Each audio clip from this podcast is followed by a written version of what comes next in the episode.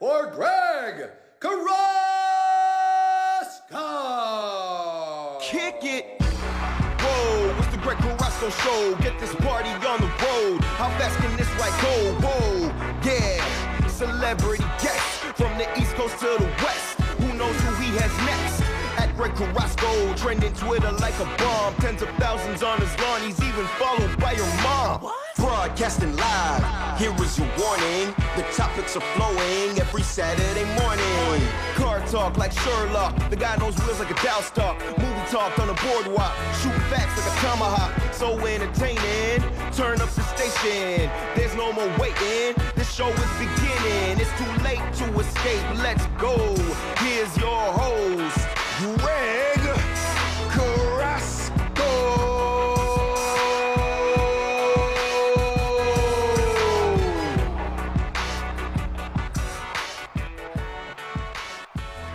Good morning, slackers.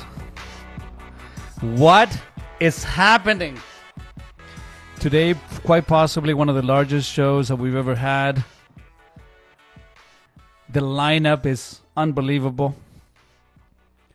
So, if you ever wanted to find a reason to listen to the Carrasco show, this may be it. We have our Premier Doug Ford coming a little later. We have the Minister of Economic Development, Minister Fedeli.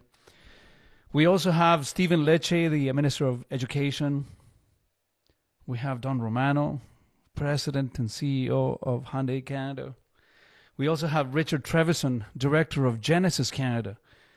Man, we're going to become famous by association, Ken. What's happening here? Yeah, isn't this how the intro goes? Celebrity guests from the East Coast to the West. Uh, quite a stacked lineup today, but excited to hear what Doug Ford has to say, what Minister Fedeli have to say, what Stephen Lecce has to say. Um, a lot of Ontarians, I think, are interested to hear as well because uncertain times, obviously, stricter sanctions coming down from the Ontario government this week, putting more strict restrictions on the times that businesses can be open and what's considered essential and what times you're able to operate. So, a lot of questions for Ontarians right now, and hopefully, some of those questions can be addressed in uh, the coming hour.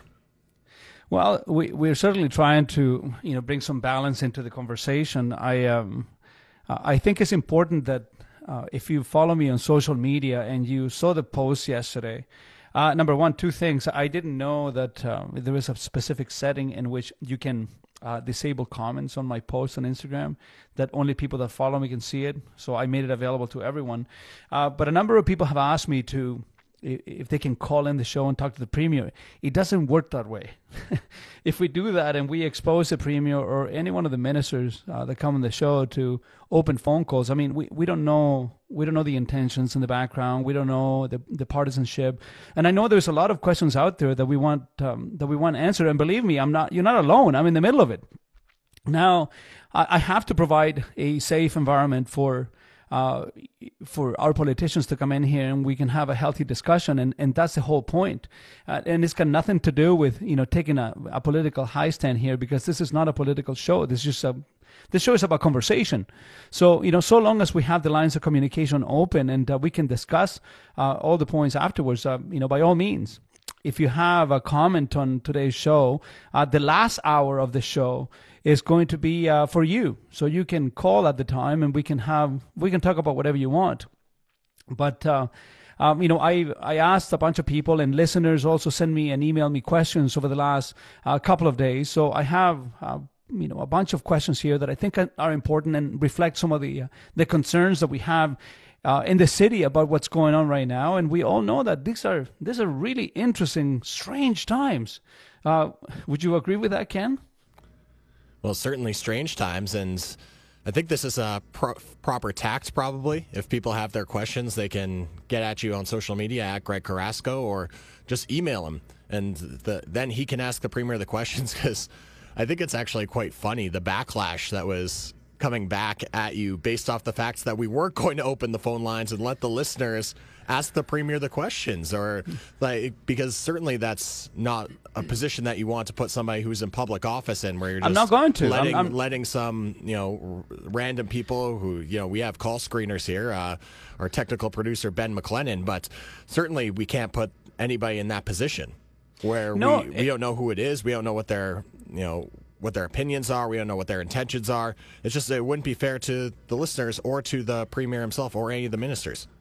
Well, I, I think it's also important that uh, we, we take a little bit of a step back um, on our personal feelings towards what's happening right now. And you, you have to remember this, folks, that, um, you know, when you're in a boat and you wish the captain fails, you know, you ultimately are saying that that you don't care that the boat that you're in crashes or sinks.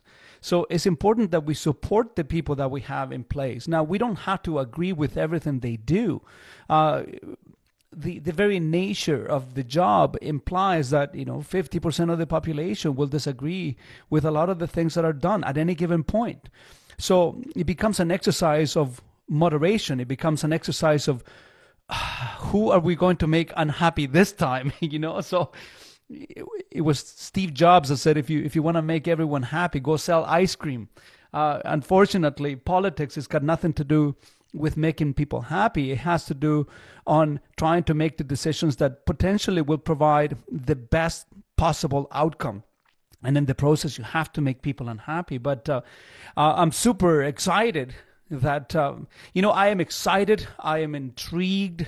I am honored that these folks think of this platform big enough, important enough to come in here and talk to all of you, the, the tens of thousands of people that have been following the Carrasco show over the last 13 years. And, uh, you know, we try to bring to you some relevant content. We try to bring to you um, some something for you to think about. If, and if we can change your life in, in one way, if we can, if we can make you think about something slightly different, or differently than the than the morning before the show, then my job is accomplished. But there is one thing that uh, we cannot forget that this show is made possible by the folks at Oakville Nissan and Oakville Infiniti. Uh, they are the home of the no commission salespeople. And uh, I have a big announcement to make uh, to you folks. The service departments, actually car dealerships for that matter, have been deemed to be essential services. Um, and uh, again, whatever you use your vehicle for is essential to you. And uh, if you if you need to go somewhere and your vehicle is not working, then very quickly you'll understand how essential having a functioning vehicle is. Uh, from that perspective alone, uh, we want you to know at Oakville Nissan and Oakville Infiniti, we want you to know that we, we have your back. We got you, fam. And uh, until the end of the month, um, if you come in and service your vehicle with us, you need to book an appointment. And, and I, I, believe me, we have one of the strict, strictest COVID 19 protocols at the store. Uh, everybody gets self assessed. Temperature is taken to everyone that is at the store. We have social tracing. Um, I mean, I can go into this for a long time, but ultimately, it's a pretty safe environment that you have at the store. The vehicle gets disinfected before it comes in, and if, before you pick it up, and so on and so on. But until the end of the month, and we'll assess how effective this program is for you, folks. Bring in your vehicle for service at Oakville Nissan or Oakville Infiniti, and we will pay for your HST.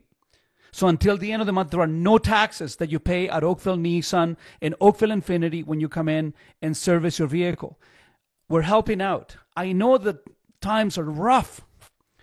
In my lifetime, this is quite possibly some of the toughest times that I've seen since I left Chile back in the 80s. So I understand how difficult it is for some people out there to make ends meet. And and believe me, I know that uh, you know I, I live in a pretty nice town. I mean, Oakville is a is, is a phenomenal town, but you know, struggle is is all relative. So every single community is struggling with things right now. And on that basis, I, I have to step up as a business person. I have to step up for the city. I have to step up for my customers, for my people, for, for the people that live in the area and the surrounding areas. And um, my offer to you is simple. Regardless of what you drive, folks, I don't care what vehicle you drive. I don't like, I, I don't care about the brand luxury or non-luxury. It doesn't matter what it is. You come in at Oakville Nissan and Oakville Infiniti, and you will not pay taxes. Period. And that ends at the end of January. Is that a good enough offer, Ken, or what? Well, they say the only things certain in life are death and taxes, but apparently the latter isn't the isn't the case at Oakville Nissan Oakville Infiniti this month. So yeah, take advantage of the deal. Anything, anytime you can get any money off, it's going to benefit the consumer, and that's cash that you can put in your pocket or put into your savings account. I know uh, Money Mike would like that if you're uh, saving the little bit of uh, HST and putting it towards your future. So yeah, obviously take advantage of the deal while it's there. You know, speaking of Money Mike, I was talking to him yesterday, and uh, his phone has blown up with uh, listeners of the show um, that have been sitting on, you know, a little bit of cash in the mattress, and uh, or people that are about to retire, or the business people, or or anyone that has actually come across, you know, a certain amount of money that need some guidance. And uh, if you're one of them, and you don't have his contact information, Money Mike's uh, information is uh, you can send him an email at moneymike.ca or you can call him at 905 320 6762. Money Mike is my personal financial advisor, and he's kind enough to um, come in on the show here from time to time and. Um, you know, give you some advice, and and if you can take advantage of what he does, he is quite possibly one of the best at that job in Ontario, if not the country. But uh, it's amazing how quickly our listeners respond, Ken. Yeah, well, I actually have to give a big shout out to Money Mike as well because a lot of the information that he gives, a lot of the strategies that he encourages people to employ are so simple. And it's made like this idea of, you know, building wealth over a long period of time and that's a marathon rather than a sprint. And it makes everything seem so much more manageable. And just simply by taking the steps of saving, you know, 15 to 20% of your household income and putting that away, and then just over time, that's going to grow into something more fortuitous. These strategies are something that your ever just everyday people can employ to be successful in their quest for re- saving for retirement way down the road. And it's just it, it just seems so simple. And to hear mike talk about it on a week to week basis i mean i know i feel privileged. There's strategies that i'm employed. I'm teaching the people that i love who are close to me including my girlfriend my friends. I'm teaching them about the strategies that, I, that he talks about on the show. It's just invaluable knowledge. It makes everything so much more accessible when you're planning for your future you know just because it's invaluable knowledge it doesn't make it common and you know this this information is available to most people out there but uh, unfortunately we always keep keep on waiting there's a lot of gamblers when it comes to future you know ah you know i'll, I'll do later mañana yeah, I'll yeah, do it the- mañana. Yeah, well, that's the that's the thing, right? It's like everybody always everybody always thinks that there's going to be plenty of time, and you know, this like the old adage: the best time to plant a tree was 20 years ago. The second best time is today. So right. start start today, now. everyone.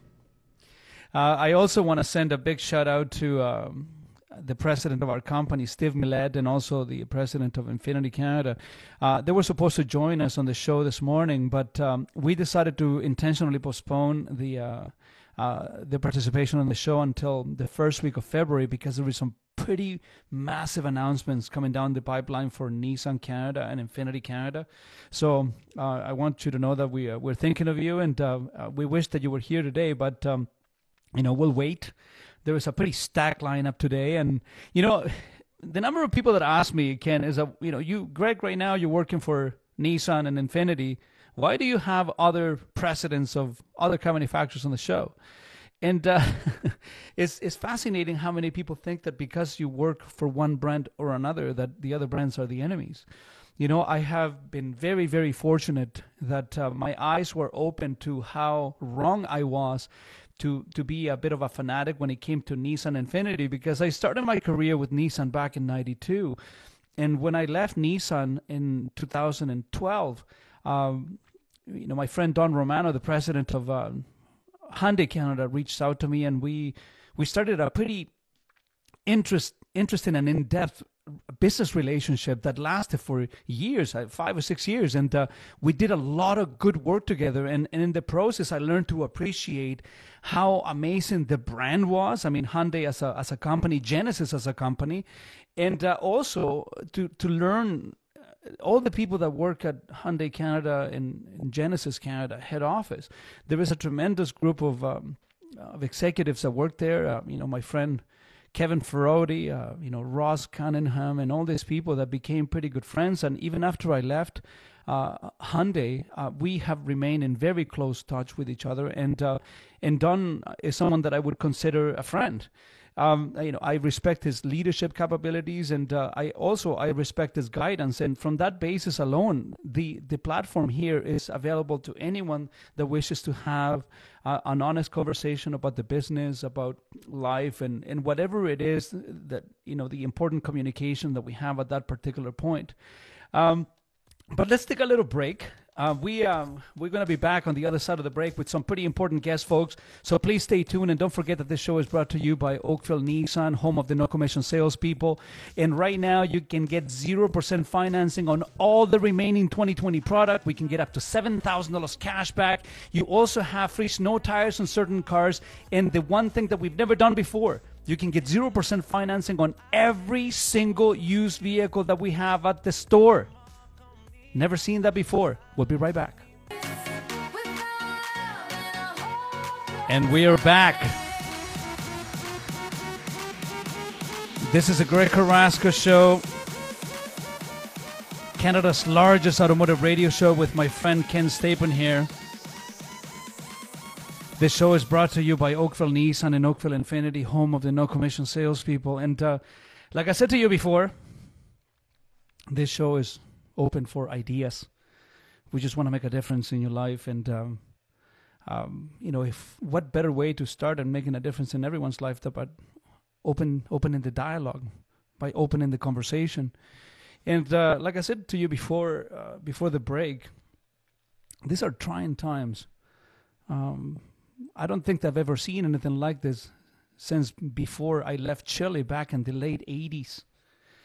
And uh, we are lucky enough to have some pretty important people coming on the show this morning to try to answer some of the questions that we may have here, um, especially when it comes to the pandemic and uh, in, in business and in how we're going to get out of this. We have Minister Fedeli, the Ontario Minister of the Economic Development. Uh, Minister Fedeli, how are you this morning? I'm fine. How are you this morning, Greg? You know, I'm I am thrilled. I am excited. I am um, I am nervous because I want to I want to do justice to uh, you know to you coming on the show and to also all my listeners that have so many questions today that uh, hopefully you're going to be able to shed some light on. Perfect. Um, you know, uh, the, the, number one question, and I would remiss if I don't mention this to you. Uh, this uh, this COVID, this pandemic, is uh, is quite possibly one of the worst times to be in office, but also it represents a great opportunity how how do you see the recovery of small businesses around Ontario? Because I mean, this is this is sent thousands of business out of business. You know, what is what is the plan? I mean, where do you see this going? Well, a couple of things, Greg. First of all, thanks for having uh, having me on. Uh, Premier Ford yesterday launched the Ontario Small Business Support Grant, and we've had uh, 5,000 businesses uh, already uh, sign up. This is uh, going to be some supports for these businesses, a minimum. These are the businesses that either had to close or were uh, uh, really significantly restricted under this uh, law, uh, under the, the, the shutdown. You're entitled to between 10 a minimum of $10,000 up to $20,000 if you've had a, uh, a, revenue decline of 20% in the last year. So there, there's some details to follow, but this is really an opportunity for the business community to to sign up and have some genuine cash relief in their hand. Yes, there there, there is a, a combined federal provincial suite of, of programs. 95% of your rent can be paid, 75% of your employees can be paid, and now this up to $20,000 cash injection is here. But also, if I can take another second, of course, uh, those businesses that are affected uh, can go on that same ontario.ca slash COVID support, and they will find that their electricity bill every day that they are in this uh, restriction or closed, their electricity bill will be rebated 100%. Their uh, energy bill, that's natural gas or propane or whatever you're using, will be rebated. 100% of your local property taxes will be rebated. Those are programs they can apply for. That's big when you've got your rent, employees, a percentage, your your taxes paid, your hydro paid, your heat paid, twenty thousand dollars in cash, uh, up to 20,000. This is a, a, a non-repayable grant. Uh, this is the kind of support. This is what Premier Ford, lifelong entrepreneur, believes that we need, and this is what our cabinet and this is uh, the support from our caucus that we believe so much in small business. We know that this is what they need to get them through. So you know, on that basis, and I mean, this is this is great news. Um, are there any qualifiers? Because one of the challenges that we had in the past was that there were some specific KPIs that you needed to meet in order for you to qualify as a small business for this grant. Are there any qualifiers that we have right now? There's a couple, uh, but these are are, are not uh, these are not onerous. So when you go on that website, you'll see the first question they want to know: Do you have a, under 100 employees? So that's what this is for. This is small business. So it's mm-hmm. under 100 employees. And what they're going to ask you to do is plug in your revenue from April 2019 and then plug in your revenue from April 2020 because we were shut down in April 2020. Absolutely. And so that'll give you the two sort of anchors. And if you've had a 20% decline in revenue from those two dates, then you're in you get a minimum right then, $10,000, and then depending on the loss of revenue, uh, will scale you up to a maximum of $20,000. Now, if those are, there are businesses who just opened, we'll take you too. There's another place for you to go. If you're a seasonal business and you say, well, I wasn't open in April 2019 or April 2020, I'm a ski hill, then we've got another place for you in that website. If you're a sole proprietor, one, a one person shop, mm-hmm. you click on where they ask you to put your, your Canada revenue number. You don't have one because you're a proprietorship.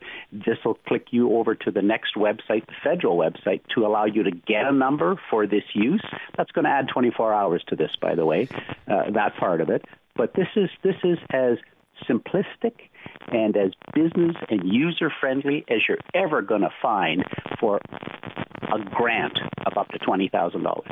That is fascinating, and we have uh, Premier Doug Ford that's joined us on the line. Uh, uh, Doug, good morning. Good morning, Greg, and thanks so much for having myself and, and Vic on this morning. I, I think is uh, these are fascinating and, uh, and timely news. I had no idea that this new program had been taken in, in effect. And one of the reasons why I say this, Doug, is because, um, as you probably heard, you listen to the show all the time. I'm involved in the you know fitness and martial arts industry as well as I am in the car industry. And uh, this pandemic has decimated martial arts schools around Southern Ontario and fitness facilities around Southern Ontario. Uh, you know, this is a tremendous accomplishment. How did you guys arrive to this? Well, what we did, we were number one, we listened to uh, the business folks, and I, I got to go back to our background, uh, be it yours, uh, Greg being a business person, uh, Vic owning his own company, being a business person, myself being a business person. That's the way we think. You know, my heart breaks for these small business owners that are struggling day in and day out. And uh, as I said from the beginning, of this pandemic to the people of Ontario and, and our cabinet, that we will not spare one penny in making sure that we support uh, small business folks right across this, this province and uh, different types of uh, grant. Uh, the grant that uh, Vic was saying, up to twenty thousand dollars, or support for their their rent or their electricity costs or their taxes or uh, you know their their wages that they have to pay. Uh, we're, we're throwing everything in the kitchen sink. Uh, at this to make sure that once we get through it, and we will get through it, and we need a bridge to April per se, as I as I always say, until we get mass vaccinations out there. Uh, you know, we're we're there for you, and we're always going to be there for you. But I can assure the people of Ontario, uh, as as it was uh, a year ago, uh, before this pandemic. Uh, and by the way, I, I got to compliment Vic. I'll, I'll tell you when when you talk about someone driving businesses in Ontario. There's no better Minister of Economic Development, job creation than Vic Fedeli. And I'm not saying it because he's on the line. I'll say it all day long. I'll say it in front of my cabinet. Uh, we, we have, uh, uh, before this pandemic, we were leading North America in job creation, economic development, anywhere in North America. And, and I have confidence in the people of Ontario and the, and the business owners. Uh, we'll be back at number one uh, as soon as we get through this pandemic. Uh, you know, the question that I have for you I got to intervene and say to you, Greg, you know, I, you can hear the passion about business in the Premier's voice. I, I can't even begin to tell you it was almost impossible to get the premier to, you know, have to do the unthinkable, and that is to shut down business. We we did everything possible. The premier just looked at every angle, every way we can go through this without having to affect our businesses. Uh, and I can tell you, it was next to impossible. It had to have been one of the hardest decisions a, a business person, our premier, to make is to shut down the businesses. Uh, but the, the, the, we know that uh, through the advice of the chief medical officer of health that that uh, that we need to get the, the numbers down in Ontario to you can't have a healthy economy if you don't have a healthy public and so it was it, it, I, I can't even begin to imagine how difficult it was for the premier to do that it was almost impossible i i can see it on in his face i mean every time he goes on the uh, uh, on tv and we see the press conferences i as a business person i couldn't imagine the I guess the the internal conflict that you guys may have as shutting down businesses around the province. I mean, you're literally just shutting down the economy. But here is a question that keeps coming up, Minister, and I, I hate to put you on the spot. Uh, you know, a, a, lot of listeners have reached out to me since they knew that uh, we had a, this lineup on the show, and they've asked me why is it that there is a double standard between the big box stores and the mom and pop shops that are not given the opportunity to operate in the same way that you know big corporations are here in Southern Ontario. Do you have any comments on that? Well, that's it. This is a part of what we have. These supports, the small business support grants, uh, go to only those small businesses uh, who uh, had to restrict their their uh, sales, who, who were affected by it. This is exactly uh, to your point, Greg. We, we, we try to strike a balance. There's nothing fair about a pandemic. Um, so we have businesses open for curbside because the chief medical officer of health says we can safely have pickup by curbside. So that's we need to limit the amount of public traffic that's out there. And so we strike a balance. This is uh, a balance. Uh, the Canadian Federation of Independent Business yesterday said this new uh, small business support grant is a solid program. It's been well designed, and it includes the new businesses, something that they asked for. Um, and so that's it's all about trying to find that balance to get us through, as the premier said, until we have uh, general uh, general vaccine. And one last question for you, uh, Minister Fedeli, is that uh, you know from when it comes to uh, the wage subsidy, how long into the future do you foresee that happening? Because uh, for what I understand, this is going to be reassessed and, and perhaps recalibrated in June this year. do you have any news in relation to that? Well, you heard the premier from a provincial aspect. There, there, there's uh, there's no uh, money that will. There, there's just no end. We're we're going to continue to support the business community all the way through. The federal government uh, has uh, been working hand in hand with us. So some of those programs that you mentioned are federal programs, uh, and so we'll continue to work to make sure there's no gaps for people. But uh, you know, when we've seen this uh, incredible leadership from Premier Ford, this is why people they, they they they know they need to listen to the Premier when he says this is it's it's crunch time. This is game time. You've got to stay home, stay safe, and save lives. This is the point we're at, and we'll be there as a provincial government. Premier Ford has said that. Look, if we're going to do what we did, we've got to make sure we're there to do what you said earlier, make a difference in people's lives. This is making a difference, Greg. You know, I, I really thank you for that answer. And, and, and Premier Ford, uh, there is a lot of noise out there about this new stay at home order. Um, how important is this for people to understand and finally listen to what the authorities are saying? Because I mean, the lackadaisical approach that a lot of folks have taken to uh, this, uh, you know, restriction, the stay-at-home order, is what has created the problem in the first place. You know, do you have any comments on that? Well, uh, first of all, we always like to find out what the, the, the people are, are, are thinking out there, and uh, we we have members right across this this province, from uh, far north to the east side, southwest, and, and obviously in the in the GTA.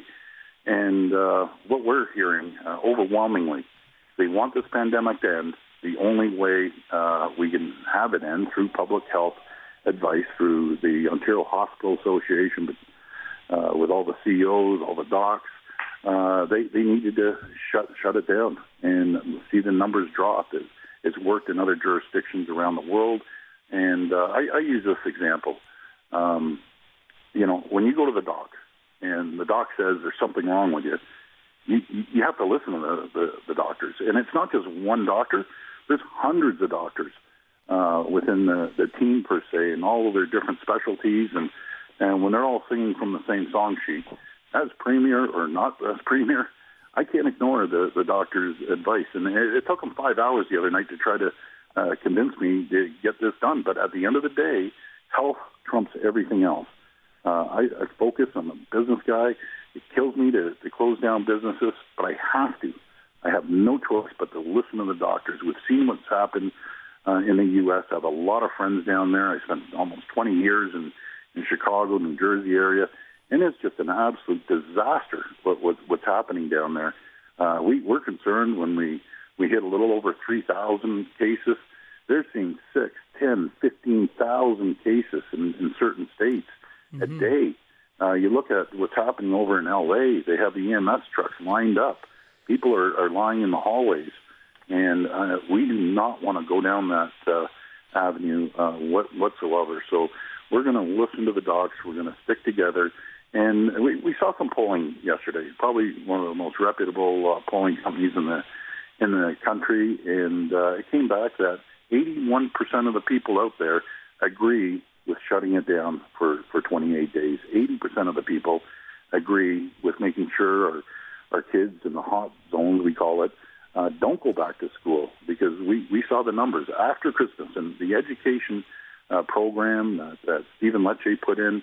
We knew it was working, and I got to I got to give a shout out to all the teachers, all the principals, the vice principals, the school boards that implemented this and did an incredible job. Uh, but after Christmas, we saw uh, you know, the rates on, on small young kids under 13 uh, jump 116%. So anyone with symptoms, one out of five young kids that were getting tested were coming up positive. And I've always said from the beginning, there's no damn way I'm going to put our kids in jeopardy, no matter what it takes. Uh, as, as, as I say, they go into the school like little super spreaders. Mm-hmm. Uh, you know, not their fault, but all of a sudden they give it to their their parents. The parents give it to their grandparents. Their parent grandparents are in in the hospital, in the hospital. and uh, next thing you know, unfortunately, they they pass away. And Greg, I, I heard I was online with uh, probably probably about sixty people, and there was a, a gentleman named Jeff Hopper that that hopped on online, uh-huh. and he was telling us his his story. Forty four years old, healthy as anything. His dad was a police officer in, in Peel, seventy years old, and uh, his dad decided after retiring he was going to drive an Uber. He ended up getting sick uh, went into the hospital. Ten days later, he was dead. And he was in there visiting his dad. Sure enough, he caught COVID. He was in the room beside where his dad passed away. And this is a young, healthy 44 year old. And he thought he was on his way out. He said, My heart rate jumped from 150, then it dropped down to 36 uh, beats per minute. And uh, finally, after I think it was 10 days in the hospital, they put him on the mend, but he still has liver damage. He uh, he was connected to all these heart monitors. Uh, talk about a wake up call to everyone. It's not just uh, older people. Yes, it affects certain people different ways, but uh, I'll tell you, it is it is not. Yes, a, a good chunk of it is is seniors, but uh, a lot of it is is younger people, 40, 50, 60 years old, and uh, we we just have to do everything we can in our power to make sure we stop the spread and one of the ways of doing it is just by, by staying home. And we, we, we did it before as a province. I remember in September we were down to 100, 100 cases in the entire province. We were, That's because yeah. everyone followed the protocols and the guidelines laid out by the chief medical officer. Well, you know, I uh, yesterday I spoke to my two sons and I asked them, you know, the, the following question: If you had the premier in front of you and you could ask him a question, what would you ask him? And my my little guy, my son Alex, he's 15 you know, he asked me the following, if, and if I may, Doug, um, if a curfew was still being considered, uh, in you know, if uh, are you still thinking about it, and if that is the case, what would be the repercussions for breaking it? Is the curfew still being considered? Uh, no, I, I would never put a curfew out. I'm going to, you know, differentiate between uh, a stay-at-home order that we don't have enough police in the whole province to uh, police 15 million people, nor should we. We've been in this together, all of us. And I've never been more proud of, of the people of Ontario, the businesses of Ontario that have stepped up to, to help out than I have been over the last 11 months. And the difference between a curfew, you leave your house after 8 o'clock, you're driving down the road, you're getting pulled over, you're getting ticketed. And that, that's, that's a police state. That, that is, is a police wrong. State. And then when, when that happens, Greg, what, what I see is that's when a leader of a province, whoever, throws in the towel and says, I don't trust the public anymore, even though you've been with us for 11 months. I don't trust you and we're going to arrest you if you leave your home. Unacceptable. I will never, ever do that. What we do ask the people, please, when when you can, yes, you go get your groceries, go to the pharmacy, go to the doctors, uh, but please just go back home and and and, and stay there. Uh, and then if you want to go out get exercise, by all means, go take a walk around the the block. If you want to bring your kids to an outdoor uh, rink with a maximum of 25 people, bring the kids to a rink. If you want to go tobogganing uh, with your family. You can go tobogganing, but uh, you know we have to. We have to crush this curve. We hear the UK variant is now within the public domain, which is scary mm-hmm. Uh, because the people that uh, we detected uh, COVID-19, the UK variant in, what's happened? They never traveled. They don't know anyone that went to the UK, so that tells us it's uh, in the public domain now I hear even a, a stronger variant from Brazil is coming up, and uh, and that that's that's scary, folks. I'll, I'll tell you, we need to lock it down and make sure that we just we reduce the spread of COVID. And we we we're so fortunate because of the people of Ontario, not because of the government, because of the people of Ontario. Everyone's cooperating. The vast majority of the people are. Um, you look at our numbers, even though mm-hmm. they're, they're relatively high and you look at everywhere else in the world. We're, you know, some of the people of Ontario have done one heck of a job. We're leading North America and in some cases the world in testing. Uh, we have a well-oiled machine. I have to give a shout out to General Hillier. Uh, if you, Greg, one day you have to meet this General Hillier. You, you want to talk about a, a top-notch general that that ran, um, you know, NATO forces in Afghanistan with 21 countries. Uh, we put him in charge talk about a well-oiled machine. As he said to me, Premier, I have a mission, and I've never failed a mission, and we aren't going to fail. We're going to get through this, and we're going to vaccinate uh, as many people as possible. And now we hear from Pfizer that uh, you know the, the, the worldwide supply chain uh, is slowed down. So now we're going to be getting half the amount of vaccines uh, as as we expected. But the good news is, I set a target date of January 21st to make sure every frontline healthcare worker and long-term care patient within long-term care uh, gets vaccinated by the 21st of January.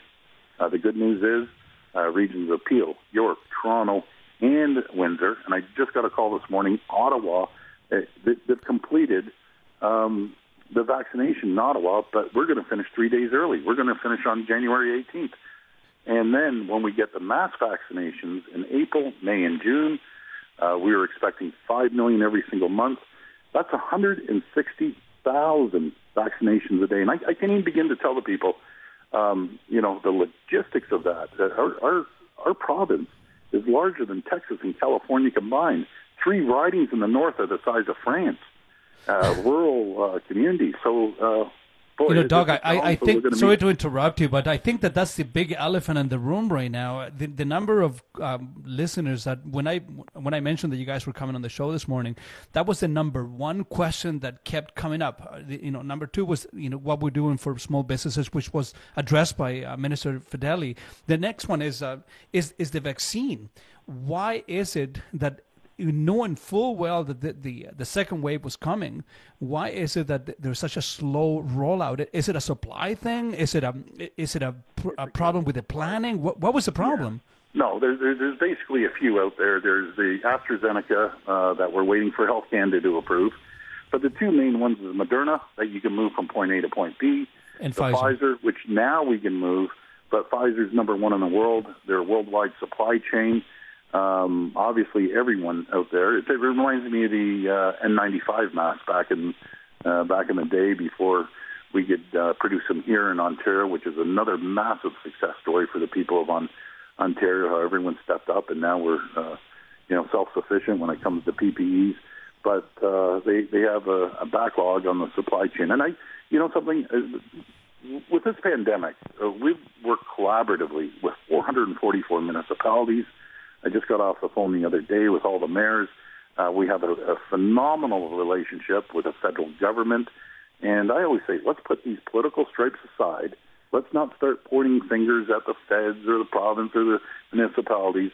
Uh, I can assure you, I talked to the Prime Minister the other day. He is doing everything he can to get these vaccines. The Deputy Prime Minister is doing everything she can to get these vaccines. And uh, we're, we're going to be uh, successful at the end of the day. We will vaccinate, uh, as I would say, probably the first week in July. Uh, anyone who wants a vaccination will get one as long as as long as we get those vaccines. Is that uh, is that your your best uh, indication of w- when you think that this is going to be readily available for the entire province? The first week of July. We we believe that we should if if we continue to see a rollout of the vaccine. Now, were we all shocked? The whole world was shocked when Pfizer came out uh, this week and said, "Sorry, you know, we we, we can't supply the vaccines uh, we thought we could." And uh, so, if they can supply it, we will have the capabilities of making sure everyone who wants a vaccine uh, has a vaccine uh, from now till the, the middle of July. That's when we're going to do mass vaccinations, April, May, and June, and let, let's get a couple more weeks in, in July, and we should have everyone uh, covered. But our priority is to make sure we take care of the most vulnerable. Once we get all the frontline healthcare workers done, emergency service folks that take care of us, um, then we move to the uh, most vulnerable that do not uh, live in a, in a senior's residence, that do not live in long-term care, because we'll have them vaccinated. We'll start at the age of 90, and you're shocked at how many people are living to over the age of 90 now. So we'll do the 90, then we'll move to 80-year-olds, 70, so on and so forth. That's fascinating. And, you know, two things that we, we need to give credit where credit is due. And Minister Fedeli, can you repeat one last time where can small business owners go to take advantage of this grant that was announced yesterday? Yes, it's uh, ontario.ca slash COVID support. Uh, and we talked about the fact that they can get up to $20,000 in the small business support grant. They can have their uh, energy, electricity, and property taxes rebated. And one other thing, Greg, uh, gyms, yoga studios, retail, anybody with two to nine employees can also apply on that same website for a thousand dollar uh, grant to support their PPE that they uh, had to buy. So that's uh, one of the other uh, uh, business supports that we hadn't talked about earlier. That is fascinating, folks. That is uh, the Ontario Minister of Economic Development, Mr. Fedeli.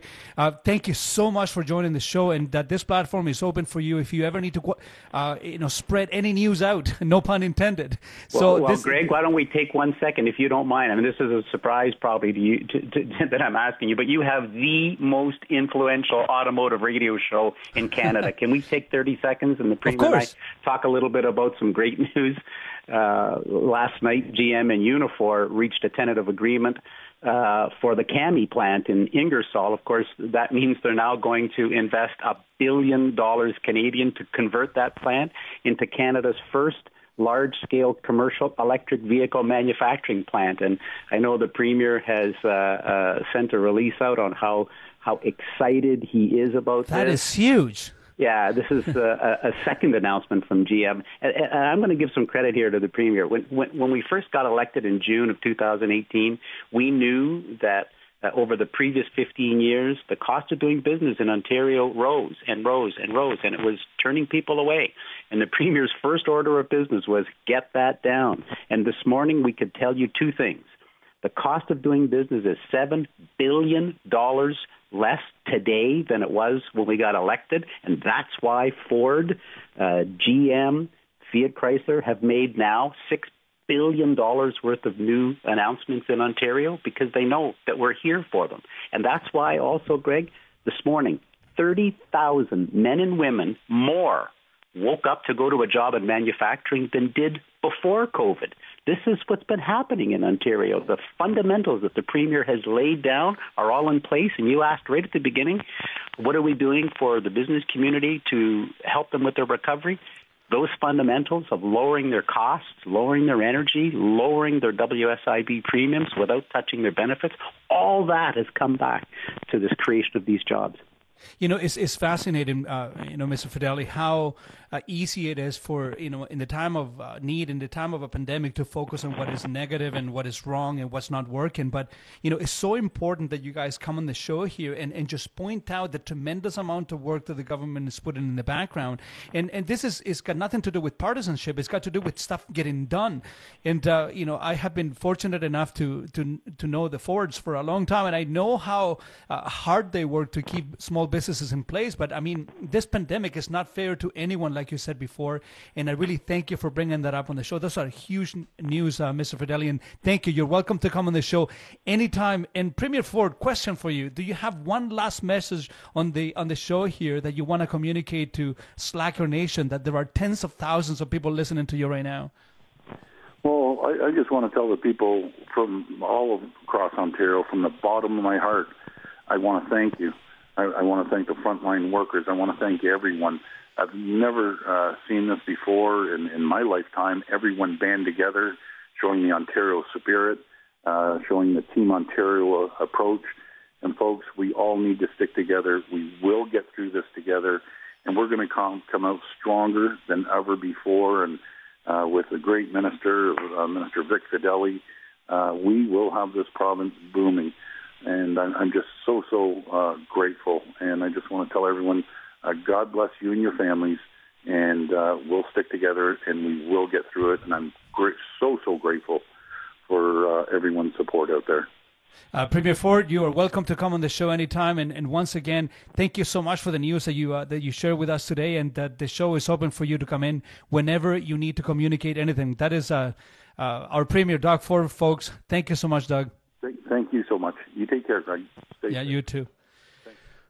Wow, that was uh, that was intense, Ken and uh, that went a lot longer than we had anticipated. it's just amazing. I love it. I love it. I love it. Yeah. Well, certainly when you have guests of uh, that notoriety and when they have important things to communicate, it's all right that we run a little bit heavy, and we'll make up for the time a little bit later on in the show.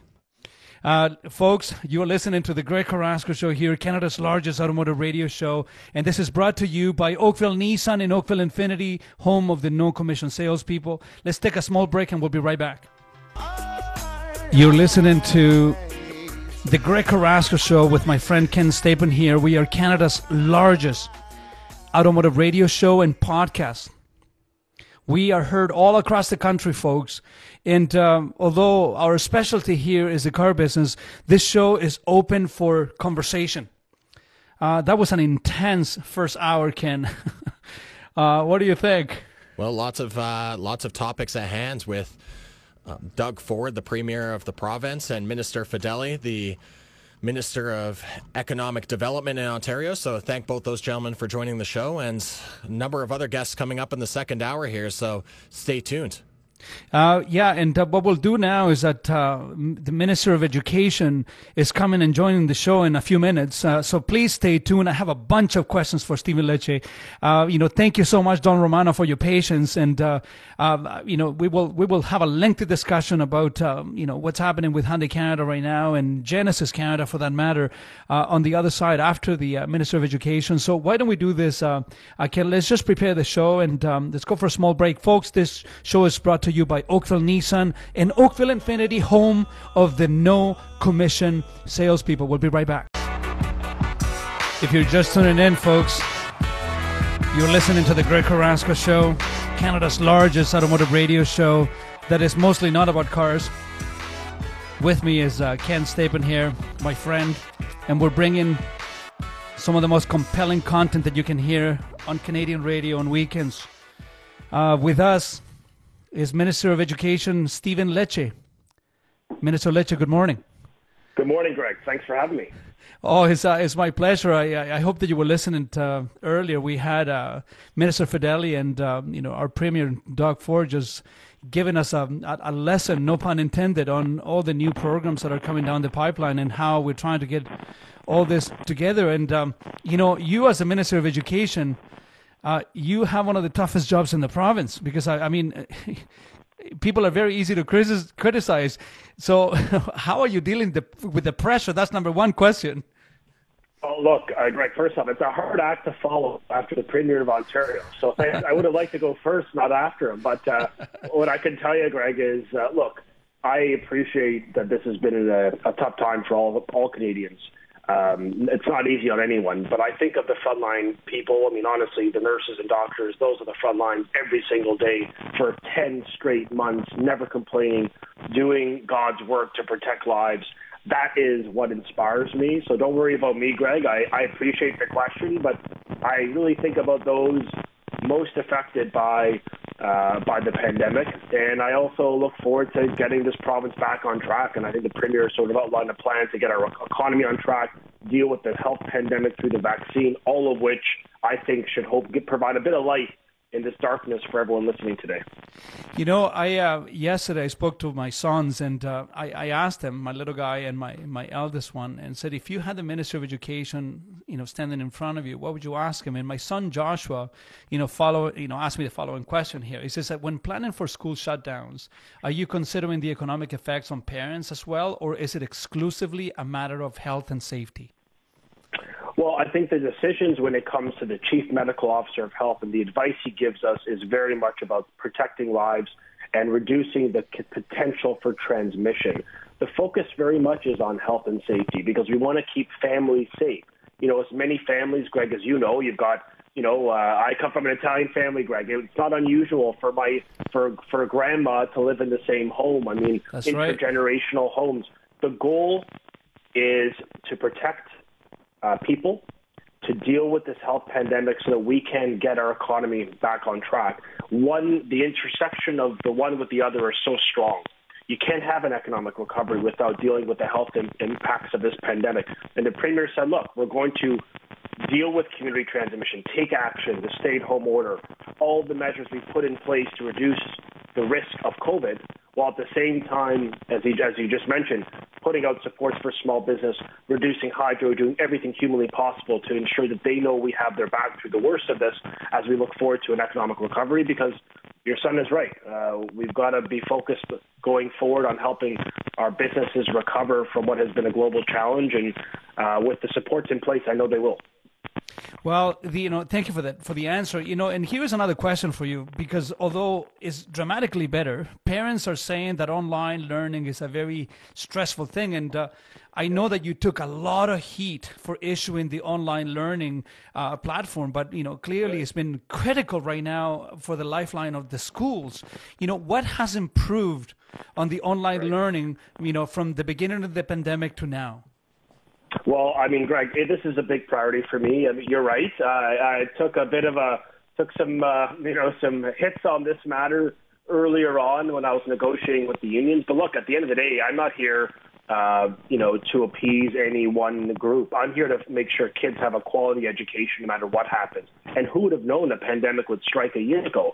I believe that online learning is a strong option to present to families and to students. It never will replace the inline ex- in-class experience. I know that. You know that. That could, it's obviously better. But it's, yeah. as you said, it is a lifeline. It's all that we've got. We're the only province in this country to have the foresight a year ago to start planning for this option. And thank goodness we did. And the difference between the spring and this fall, winter should be light and day because we've put in minimum standards. We've set professional development of the educators. We've set high live synchronous standards. And while the unions respectfully fought us every step of the way, they didn't like online learning. They didn't want us to put a high standard of live learning. Um, the bottom line is we said to them, look, I know, you know, change is difficult, but in this pandemic, the world has had to pivot. We have to do this for our kids. They need to continue to learn and they need to continue to be led by their teacher with their peers around them. And that's what we've done. We're building it up. We're continuing to do more, but I think we've really made a big difference in improving the quality of online learning for children in Ontario. You know, I, uh, I, I appreciate that, and uh, I know that you're short for time, but I have two questions for you, Minister Lecce, the Minister of Education here, folks. If you're just tuning in, the first one is this: you know, I think that all parents recognize that this was a difficult decision, but when it comes to keeping uh, when it comes to kids uh, keeping kids safe, but we need to we need to do whatever we can to increase the safety of, of what's out there. Now, what are you doing to support the parents and students while they are at home, especially single parents who cannot work because they have to look after their kids? Yeah, absolutely. I think for parents in the province, this has not been easy on them. You know, we talk about the mental health of children, which is a big priority for me. And we've enhanced, we just announced another $10 million for supports for these kids that feel isolated. But I think about the parents too, because they're, they're facing, they're having to be, you know, teacher and parent and, you know, uh, worker and sometimes a caregiver. And it's a lot. Uh, and so what we've done is two things. Through the pandemic, we've been providing direct financial relief to working parents, uh, over $700 million directly into the pockets of parents through an initiative called Support for Learners, giving money for every child uh, 0 to 12, as well as extending it to children from 12 years old up all the way to grade 12. That's been a big, I think, uh, it's been a way we've incrementally supported them, reducing hydro, per, uh, hydro for families when they're mm-hmm. home increasing the amount of investment in broadband for internet connectivity. In my own in my own uh, ministry, as I mentioned, we extended the support for learners program and we extended the eligibility. So now more people can apply. All families can apply with children, and we're going to continue to provide relief to families. We believe it is the right thing to do, recognizing for those parents it's tough. Now for children with special education needs. You know, as you can appreciate, Greg, these kids, you know, beautiful kids, but yeah. you know, they face some difficulty, developmental and intellectual disabilities. These are really tough on parents, on single parents most especially.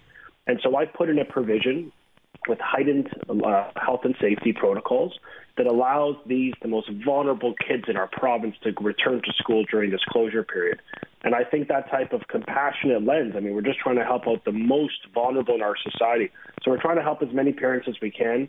I'm grateful for all the parents of this province for their patience, for their collaboration, and for, I think, uh, you know, accepting the advice, the, the, the decision that we made in the sense of, well, while you know, I hope I want to get these kids back. There's nothing more important to our government to giving them in-class learning. We know that's critical.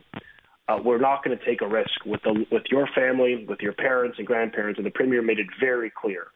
We will not take risks with children until we didn't last March, Greg, when I had to close schools, the 1st uh-huh. in the uh-huh. country, and we're not going to today. Realizing it's tough, realizing it's not easy on anyone, and I'm not taking that away from you folks out there. This has been not easy, and we fully appreciate that. But when you know there's a massive 117% spike in COVID cases amongst young people over the holidays, when you know that fact objectively and honestly, how could you tell me, uh, you know, you'd want me to put them back with that type of risk profile? So we're going to work hard to get them back, get them back into school as soon as possible here in Toronto for February 10, in York, Peel, some of the communities in the GTHA. Uh, and in the meantime, Greg, I'm not, you know, we're not going to be hoping for the best. Where we have been acting every step of this pandemic, and I'm committing to you as a parent and to everyone listening mm-hmm. that we're going to build up our plan. Our plan has been successful, according to Sick Kids Hospital. They put out a commentary just a few days ago saying, look, in the fall, September to, to Christmas, that was a great success. Kids were safe. The plan worked. It kept risk low. But I'm going to continue to expand upon that plan, including asymptomatic targeted surveillance testing province-wide for all uh, school boards will now be able to be part of that targeted testing program, voluntary for the child, for the parent, and for the staff. And we're going to be enhancing supports for air ventilation, more PPE, more cleaning custodians, uh, and more teachers. We've got 3,000 more teachers, 1,300 more custodians. The point is we're going to go above and beyond because I just want to make sure kids could get back and stay in class um, you know, right to the end of the year. That's important. Minister Lecce, the, the million dollar question, to the best of your knowledge, do you think the kids are actually going to go back to school on February 10th or um, you don't see that as being a possibility? Well, I think it's absolutely a possibility. There's no doubt about that. I mean, as I've, I think we all appreciate, uh, you know, COVID has thrown us a few curveballs I mean, in our own lives and as a province and country. Um, so there's no absolutes. But I look to, to the parents out there, the moms and dads listening right now. I'm telling you right now, the commitment and the goal. Everything I've been doing is trying to get the kids back. We want it to be safe. We're building up a plan to ensure we reduce the risk for your child so they can go back with confidence. Uh, but that is our intention. But as you know, we're listening to the doctors, the medical experts, the best in the country, uh, who are going to give us that direction. And hopefully, uh, by you know, not hopefully, by next week, you will have greater clarity about that. Try to give a bit more certainty about what the path, what the future looks like. But folks out there, we want your kids to go back. There's no doubt about it. I, I, I can imagine. Now, you know, I've seen you on the ice on your social media, and I know that you're part of Ford Nation. Now, the question is, are you part of Leaf Nation? uh, I'm definitely a part of Leaf Nation. Uh, yes, I, I listen. My brother was a proud uh, hockey player in the OHA, the Vaughan Vipers. If you remember, oh, remember that really? back in the day. I didn't get that skill as much, Greg. I mean, listen, I played A hockey. I know I, it's I was, evident on your social media. oh, geez, Greg, you killed me, man. Listen, I was a right winger. I was a center and center right, so it all made sense to you. Uh, I played forward. Uh, you know, it took a lot of checks in my time, but uh, look, I love the game. Uh, I love to still play, and I love to see um, you know young people in this environment trying to find ways to stay safe and stay active. But I've got a long history with the Vaughan Hockey Association uh, with amazing coaches that I still keep in touch with. So it's uh, it's a great community, the hockey community, good people, and uh, I, I just got to tell you, Greg, it's uh, getting nostalgic thinking about the old days when I used to play oh, for a long yeah. time, long time. Let me assure you. You know, uh, everybody, this is uh, Stephen Lecce, the Minister of Education. Uh, you know, Mr. Lecce, thank you so much for joining the Carrasco Show here. This is an open platform for you, and uh, the show is heard all across the country and by tens of thousands of people here in Southern Ontario. And it's open for you. If you ever need to communicate anything to the city, you're welcome to come back. And thank you so much for joining the Carrasco Show this morning. Thanks, Greg. I really appreciate everything you're doing. Stay well, and to all the families out there, please stay safe, stay home, do your part. We're going to get through this. Thank you. Uh, we'll talk soon. That is uh, that was a Minister of Education, Stephen Lecce. Folks, you are listening to the largest automotive radio show in the country that is mostly not about cars. Let's take a small break, and we're going to have some more important guests coming on the Carrasco show here with my friend Ken Stapon. And don't forget, the show is brought to you by Oakville Nissan and Oakville Infiniti. We are the home of the no commission salespeople. If you're just tuning in, you are listening to the Greg Carrasco Show with my friend Ken Stapon here. We are Canada's largest automotive radio show that is mostly not about cars. We uh, we bring some think tanks on the show and we, we discuss ideas. That first hour, almost and a half, was a pretty, you know, star-studded 80 minutes. The premier, the minister of economic development, the minister of education. What? We've come a long way, Ken. You know, we've come a long way. We have come a long way, and now it's time to get back to our roots. This is the No. number one automotive show in Canada, so let's get some hot automotive talk in here in the second hour. We uh, we have uh, arguably and uh, the self-proclaimed handsomest uh, president of any uh, car manufacturer in Canada, my friend Don Romano. Don, how are you? Great. oh, yeah. No, You know, so- doing great. How you doing? I'm doing well, and thank you so much for your patience. I know that you were slotted into the show far earlier, but uh, you know the conversation was um, you know carrying on uh, effectively with uh, with Doug Ford and uh, and the Minister of Economic Development. And thank you so much for hanging in there. But uh, you know, what are your thoughts on all the stuff that's happening right now out there? And I know that um, this is a this is a sensitive topic, but be, before we get into you know Hyundai and uh, what's happening with you guys, because it's, it's quite interesting. What are your thoughts on what's going on out there, uh, Don? Well, you know, I mean, we've been living with this for a year, and I think there's only one solution, and that is vaccination. Vaccine. Yep. Vaccination. It's the only word we should be concentrating on and, and moving it faster than it's moving today. I mean, the U.S. is vaccinating three times faster per capita than Canada. We should have answers to that. We need to know why. We need to move faster. But, you know, I, I, I do know that, uh, I mean, I've, I know uh, Premier Ford. He's a great guy, and I know he's doing everything he can do. These people we elect are human beings. They're just giving it their all. Uh, it's not as easy as it sounds, but uh, let's just stay focused on, you know, I run marathons, and when you run a marathon, you focus on the finish line. Let's just focus on vaccination. Let's get it going as quick as we can, and we'll get back to normal. You know what a crazy time to be in politics, man. I I don't envy anybody that is in office right now. The the weight of the world is on you, and inevitably you can never make everyone happy. So I, No. you know, I feel for these guys, man. I I really feel for these guys.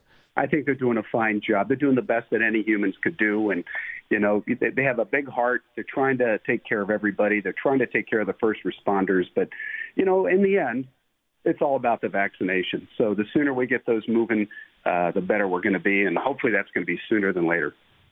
Uh, folks, if you're tuning in, you're listening to Don Romano. He is the president and CEO of Hyundai Canada, and he's also a good friend of mine. Uh, you know, I wanted to have you here on air uh, this morning, Don, for you know a bunch of different reasons. Number one is that 2020 was a crazy year, uh, and uh, there were some winners and some definite losers in the uh, in the automotive industry here in Canada, and Hyundai was certainly one of the on the winning side. Um, how can you justify or explain how much Hyundai grew in one of the toughest automotive years in, in, in, in history? Well, two things, Greg. I think first, we adapted to the pandemic faster than any other company. Uh, we rolled out our safe and sound protocols and uh, we went online immediately.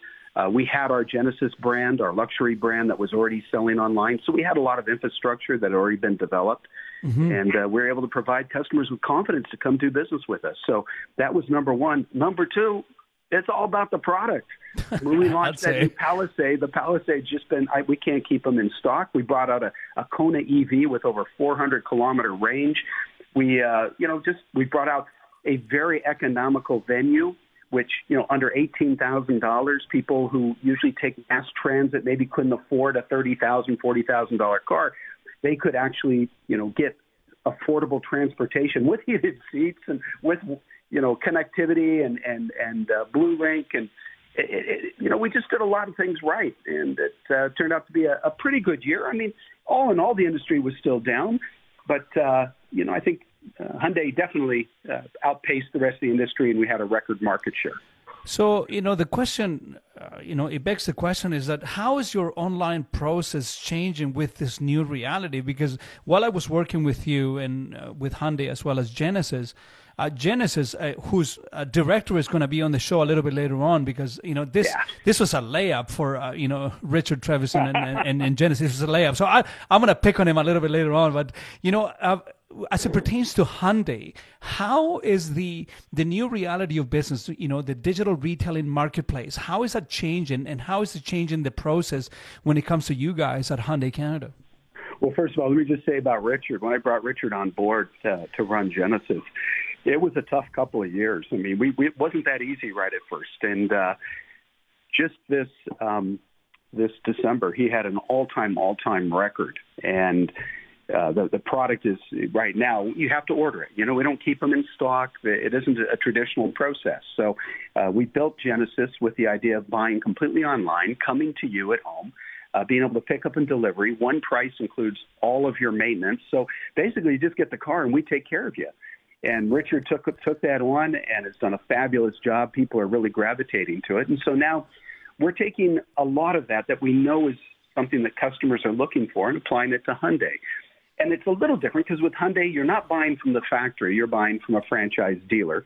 Mm-hmm. And so there are certain limitations that you, uh, you have to overcome with respect to buying online. But I think we've covered all the bases. In fact, we just recently launched TryRight.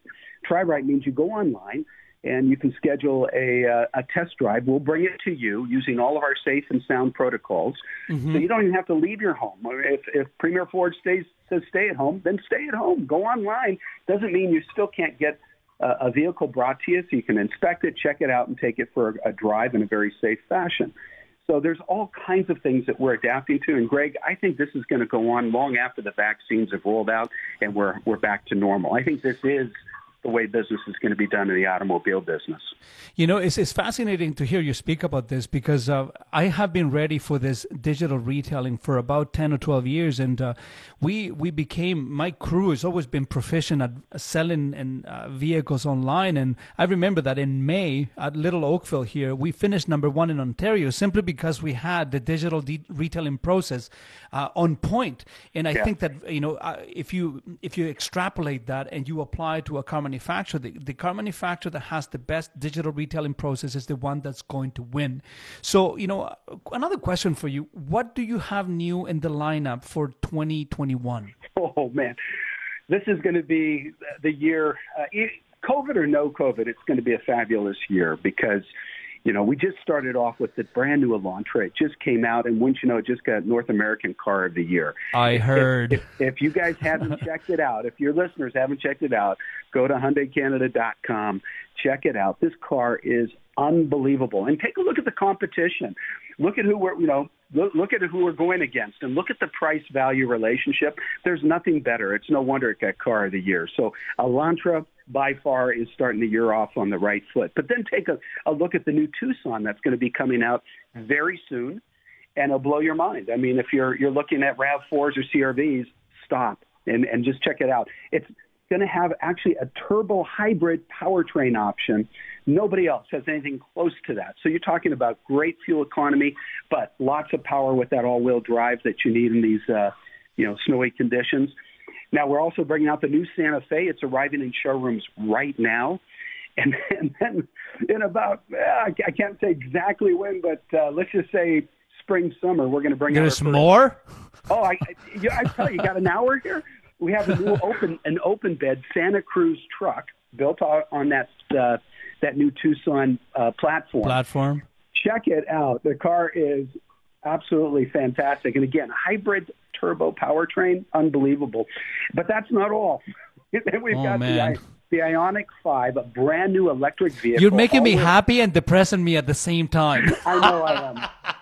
I, you know, maybe I should stop there, but we also have uh, you know, the N series coming out, which is our high performance series, and yep. uh, that's going to be expanded. We brought in more Kona EVs because we ran low on inventory last year. Not now. We have this is a, an electric vehicle with one charge over 400 kilometers and affordable. You don't need to go out and buy a expensive Tesla, which has terrible service. You can go to your local Hyundai store and get a a uh, Kona EV right now and uh, 400 over 400 kilometers of range it's going to be a good year, Greg. Good year. Do you foresee it being a record year for Hyundai Canada? No, I. You know what? I we're not really focused on records, especially not knowing what the outcome of the pandemic is going to be when when we're going to see the vaccines uh, rolling out and, and this thing disappearing. So we we try not to look at that. I think it's going to be a record year for customer service. I think we're going to have a record year for the brand and people understanding that we're not the Hyundai of 20 years ago, that we're a new brand and uh, we're really our focus right now. If if we make customers more delighted than ever, then that's a winning year for us. You know, a little bird told me, uh, Don, that uh, you guys accomplished something remarkable in the month of uh, December. I heard that uh, Hyundai Canada outsold Honda Canada in December. Yeah. How, yeah. Did you ever imagine that that was going to happen? well, I'm sorry to tell you, Greg, but Genesis outsold Infiniti too. So oh, oh. so sorry, buddy. Oh, um, ouch! I, I no, never said you, that. you, you, know, it's oh, not being big. Bigger isn't necessarily better. You know, if people are buying the cars for the right reasons and they're loving their cars, that's what it's all about. But I can tell you that we're uh, we're we just today just today recognizing some of the things that Premier Ford said. We're not exactly sure about the Pfizer rollout now. There's some delays.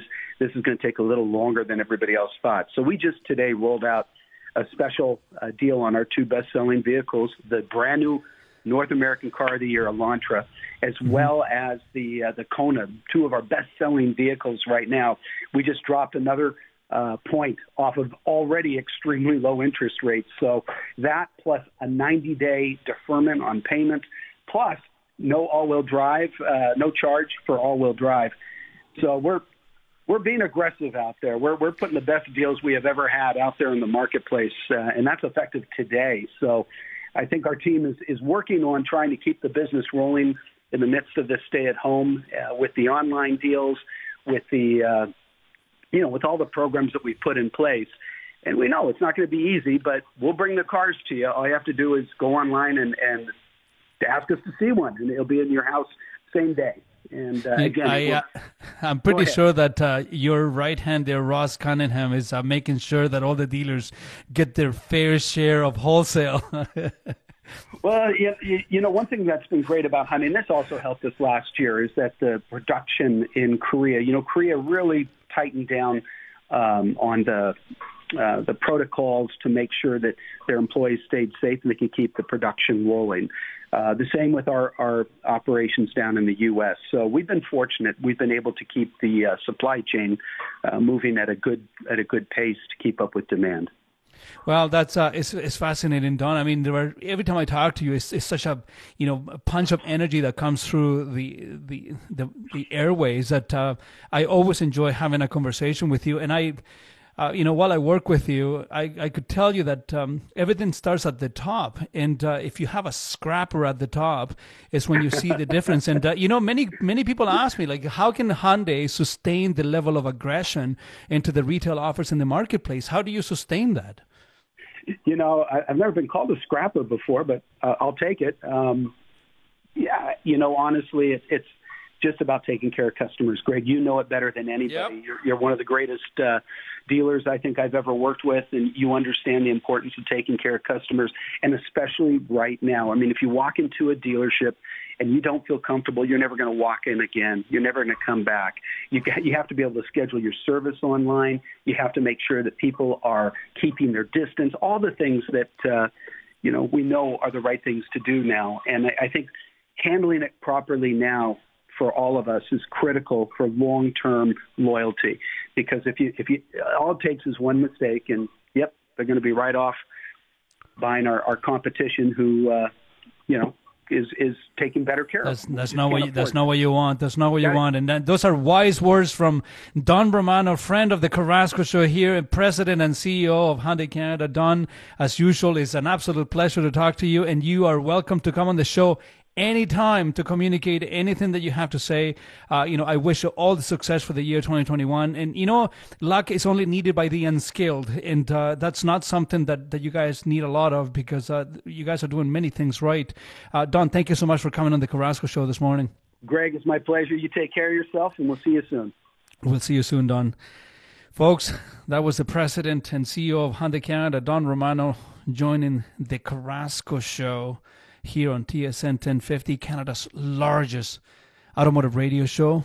On the other side of the break, we're going to have the director of Genesis Canada, Richard Trevisan. And don't forget, folks, I know the show is brought to you by Oakville Nissan and Oakville Infiniti, home of the no commission salespeople. The tunes are fire. fire. If you're just tuning in, folks, you're listening to the Greg Carrasco Show here with my friend Ken Stapon on TSN 1050. We are Canada's largest automotive radio show, and this show is brought to you by Oakville Nissan and Oakville Infiniti, home of the no commission salespeople. And don't forget that if you come and service your vehicle, any brand from anywhere, come and see us at Oakville Nissan, Oakville Infiniti for the remainder of the month. We are paying for your HST, so you have no excuse to go anywhere else right now, and uh, we will look after you. Uh, frontline workers will always get priority at Oakville Nissan, Oakville Infiniti. We will make room for you. We will stay open late for you. We will make sure that you get taken care of. We we got your back, fam. We got your back. you know, it's been a good show, and I start losing my voice by eleven thirty. Still have an hour and a half to go, so we're gonna I- need I know, uh, know. we're gonna need to get you another coffee, get you some water, make sure that uh, you can keep it going, at least keep it on the rails, and then you can rest it for the rest of the evening here, because we still have uh, a couple more important guests coming down the pipe. Uh, we do indeed, and uh, you know, someone that uh, uh, came across my radar a little while ago because um, we were addressing a ton of dealers in the U.S. Uh, uh, from time to time, I do public speaking, and uh, when when it comes to um, just the car industry and, and the philosophy behind it, uh, whether it's marketing, whether it's uh, dealer operation, uh, whether it's uh, financial statement and, and financial analysis. Uh, I do speak uh, around the country and around the U.S. on uh, on forums and whatnot. And uh, he was one of the panelists, and that's how we started to talk. Um, with us right now, we have the director of Genesis Canada, Richard Trevisan. Richard, welcome to the Carrasco Show. Uh, good morning, Greg. How are you? Thank you? you for uh, having me here, and I'd like to thank your listeners and fan club. For allowing me to join. Yeah, we uh, we call the uh, listeners of the show the Slacker Nation. You know, we uh, is uh, you know the Slacker idea is a you know it's a concept. Uh, anybody that is listening to something that is going to expand their the brain or their intellectual capacity is certainly not a slacker, but uh, you know it's something that grew legs. You know, the show has been on for about 13 years, um, uh, Richard, and uh, about six years ago, we, we became Canada's largest automotive radio show.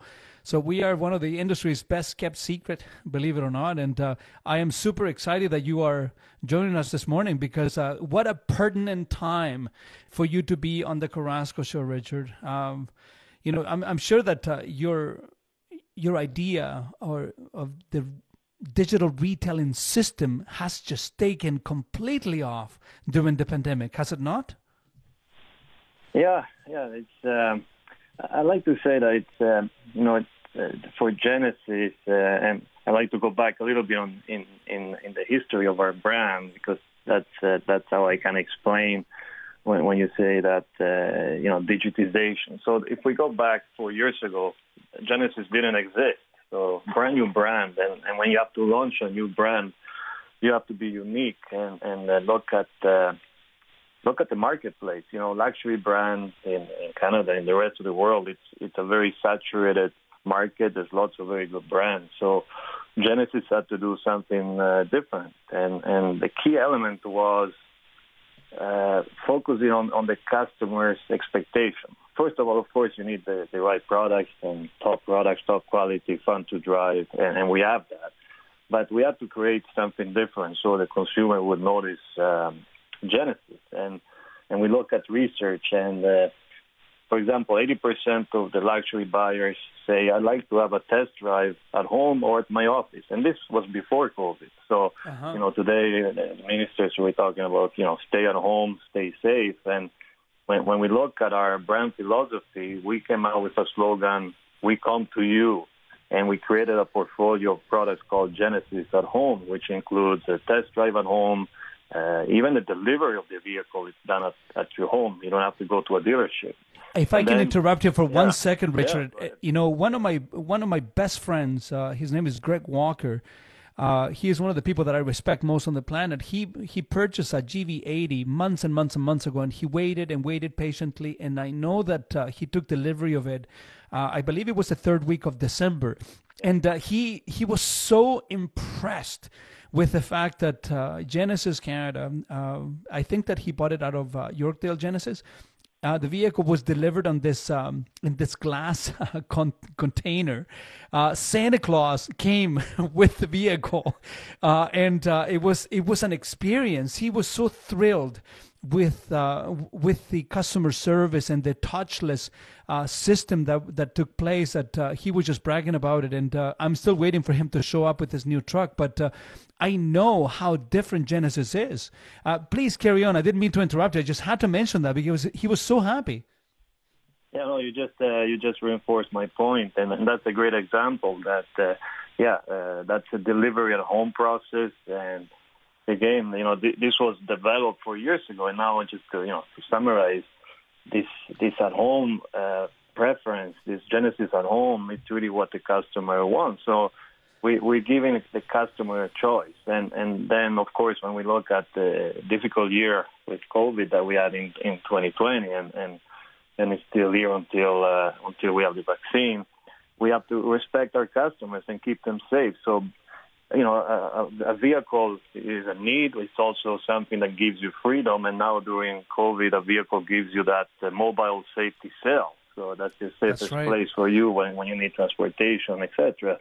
So making that uh, purchase experience very safe and, and customizable. The customer can choose.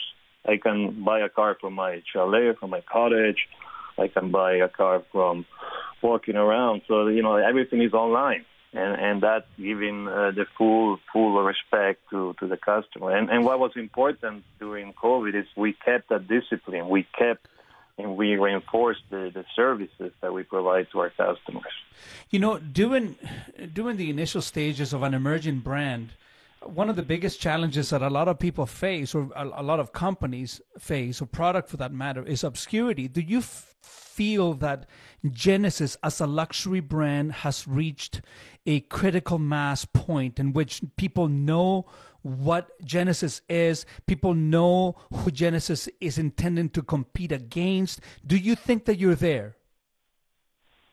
Uh, that's actually the, what makes our our work, myself, Don, and, and, and the rest of the team. What makes it interesting is that we still have lots of work ahead because, you know, last year we sold about 1,500 units. So it's it's still a very much of a, a niche volume, and and in in 2021 this year, this is a big expansion year. We're we're gonna triple our sales, and to do that, uh, we have to create that awareness uh, to the consumer many people don't don't don't know what what is Genesis. So it's through digital marketing. We see also now with, with, with the situation of customers staying at home, video is very important. It's a key key element in, in choosing a product. So through through videos, through then testimonials from our customers, also word of mouth. It's also seeing cars uh, on the road. That's all all extremely important for us. So this is 2021 is is the year where we have to increase awareness, and, and we have the right products to do that. We're launching another SUV, uh, it's called the GV70 in the second half of the year. That's in the, as you know better than me, that's the compact luxury SUV. Oh, that's yeah. the fastest growing segment, uh, three times the segment of where we have our new GV80.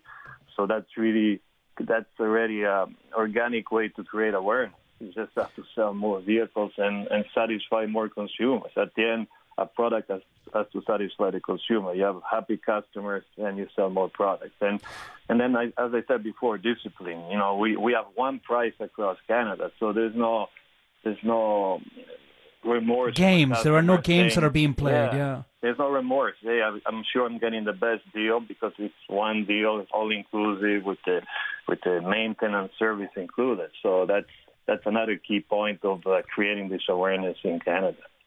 You know, I think that a lot of people don't know who your direct uh, competition or target customer is. You know, who who is your main, uh, who is your nemesis? I mean, I would- I- okay, let me take the nemesis out. Who is your direct competitor?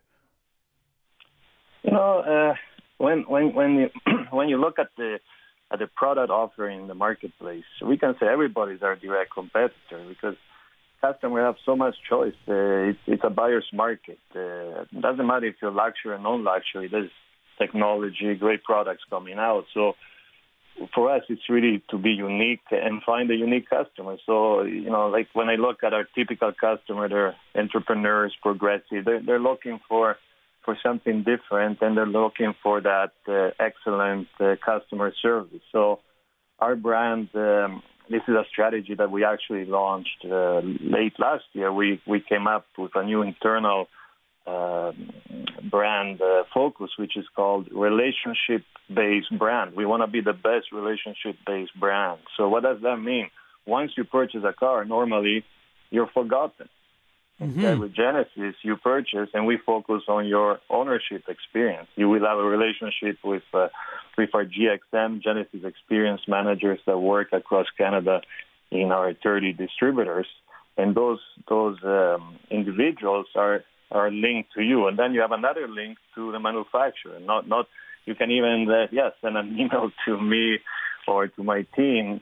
We really look at the customer experience because when you buy a Genesis, at the end you're buying it directly from Genesis From the Canada. factory, that's, yeah. That's our, yeah, so that's a unique uh, positioning. So we can create a very strong relationship with our distribution network and also with our customer, and that's that's unique to to Genesis. to Genesis Canada. You know, folks, if you're just tuning in, you're listening to the Greg Carrasco Show. We are Canada's largest automotive radio show, and with me, uh, I'm very lucky to have as a special guest this morning the director of Genesis Canada, Richard Trevisan, uh, who's been, uh, you know, kind enough to join us this morning. And uh, uh, Genesis, uh, as, as a luxury brand, uh, is is really making a big difference in relation to the business model and how how luxury car buyers view their experience with a luxury manufacturer and their vehicles. Now, How are your sales numbers, Richard, in relation to last year? Now that uh, and how has COVID affect COVID affected your model? Yeah, so you know, uh, I was listening to to Don before, and he actually mentioned that December was was a record for for Genesis. We quadruple our our sales. So you know, usually in a normal December, let's say 2019, uh, we would sell around 100 units. Last year, we sold 421 units, and and that was uh, also a very important logistic uh, uh, achievement. Uh, and and this is only thanks to thanks to our integrated uh, integrated um, strategies and being part of the Hyundai Motor Group. What does that mean? That not only we have the technical know-how engineering, but we also have the logistics fully integrated. So once our vehicles leave Korea on a vessel, that vessel is home by Hyundai Motor Group. And then the logistics in Canada, once they land, we manage the logistics through our internal company called Glovis. So mm-hmm. we have this fully integrated approach, and, and through this, we were able to deliver four times more cars in a month and, and in 15 days because it was also Christmas and everything. So great achievement thanks to the depth of our of our group. So going back to your question on, on sales, yeah, at the end at the end we were only a minus four percent versus previous year, and, and we have to remember, you know, April May you couldn't even do offer test. You couldn't do anything, yeah. Lockdown. So those those were the, the difficult months. But then, seeing from uh, actually from July to December, in every single month, we our sedan G70 mm-hmm. was able to outsell the previous year. So that was our business accelerator, and, and it's due to two reasons. One, of course, it's a great product, but then really the customer acceptance and accepting that you can buy a car online. You know, 80, yeah, as I said before, 80% won't test drive, but then also, uh, what is it, uh, looking at Google statistics, uh, 60, 61% of customers now after the COVID experience are saying, hey, I want to, I want to purchase online. I want to have the configuration, the credit application, Everything online. The final deal online. So we, we have that tool ready since four years. So that that was our big, uh, let's say, competitive advantage. That is amazing because I, I saw it internally at my stores, uh, our, our digital retailing efforts, and you know, in the panel that you and I shared a, a few months back, uh, that was one of the, uh, the, the number one talking points that we had out of out of both my stores, in which our digital retailing uh, process was on point, and that made all the difference in me being able to succeed and, and survive. And you know, actually had the biggest year that Oakville Nissan and Oakville Infiniti had ever had in, in Oakville. So you know, I, I I do understand what that means. Now, as the director of Genesis and uh, in in the, the the power of change that you guys are pushing forward into the luxury market, Richard. How do you see 2021? 2021. Hey, yeah, that's uh, it, it is. Um, how, how, can I say? Let's say a very instrumental. I don't want to say interesting. I'll say instrumental year for uh, for Genesis because we're launching in a totally new segment for us, like I said before, GV70. And then closer to the end of the year, we're launching our first electric uh, vehicle. So that's, uh, again, that's really uh, finding the right consumer and having that product to, to, to, to, yeah, satisfy unique consumers that we're finding. 2021, uh, you know, with the lockdown, etc., stay at home. Of course, uh, it will create difficulties with Quebec. Also, uh, you know, the dealers cannot operate uh, this month, so that, of course, uh, is going to um, slow down certain a certain amount of sales. But we see a, a big rebound, uh, not only because we have new products, but there is there's going to be more demand in coming in the second quarter and then in the second half of the year. And uh, again, what we did last year, lots of lessons learned. We actually improved our, our systems where, and, and the training with our GXM.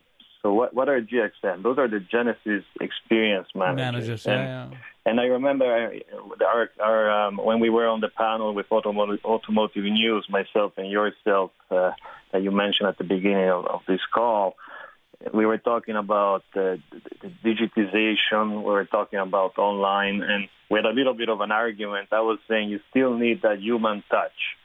And I like to bring that back because you you buy a, a vehicle online, but then at the end you still need to test drive a vehicle. So uh, you need uh, the representative of the brand to bring the vehicle to you for the test drive, and then also to explain the features. So we our system is very flexible in the sense for a consumer that wants the minimal minimal human touch, then they can do everything online.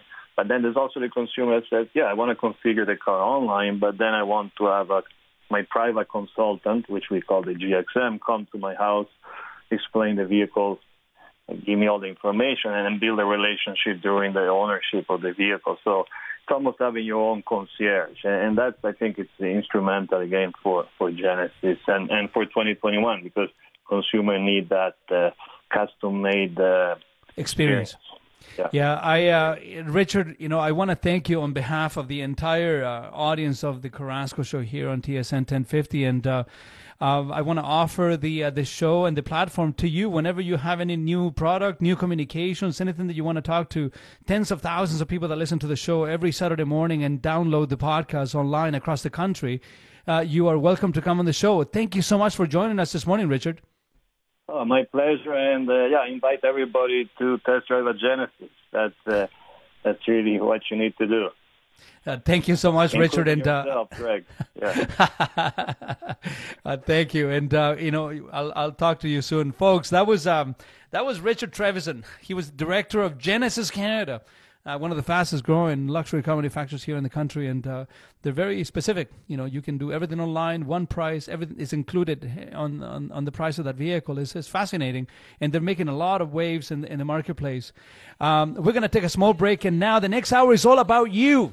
If you have something to say this morning, call us 416 870 1050. Again, 416 870 1050 is the number. If you have something to say, I want to hear about it.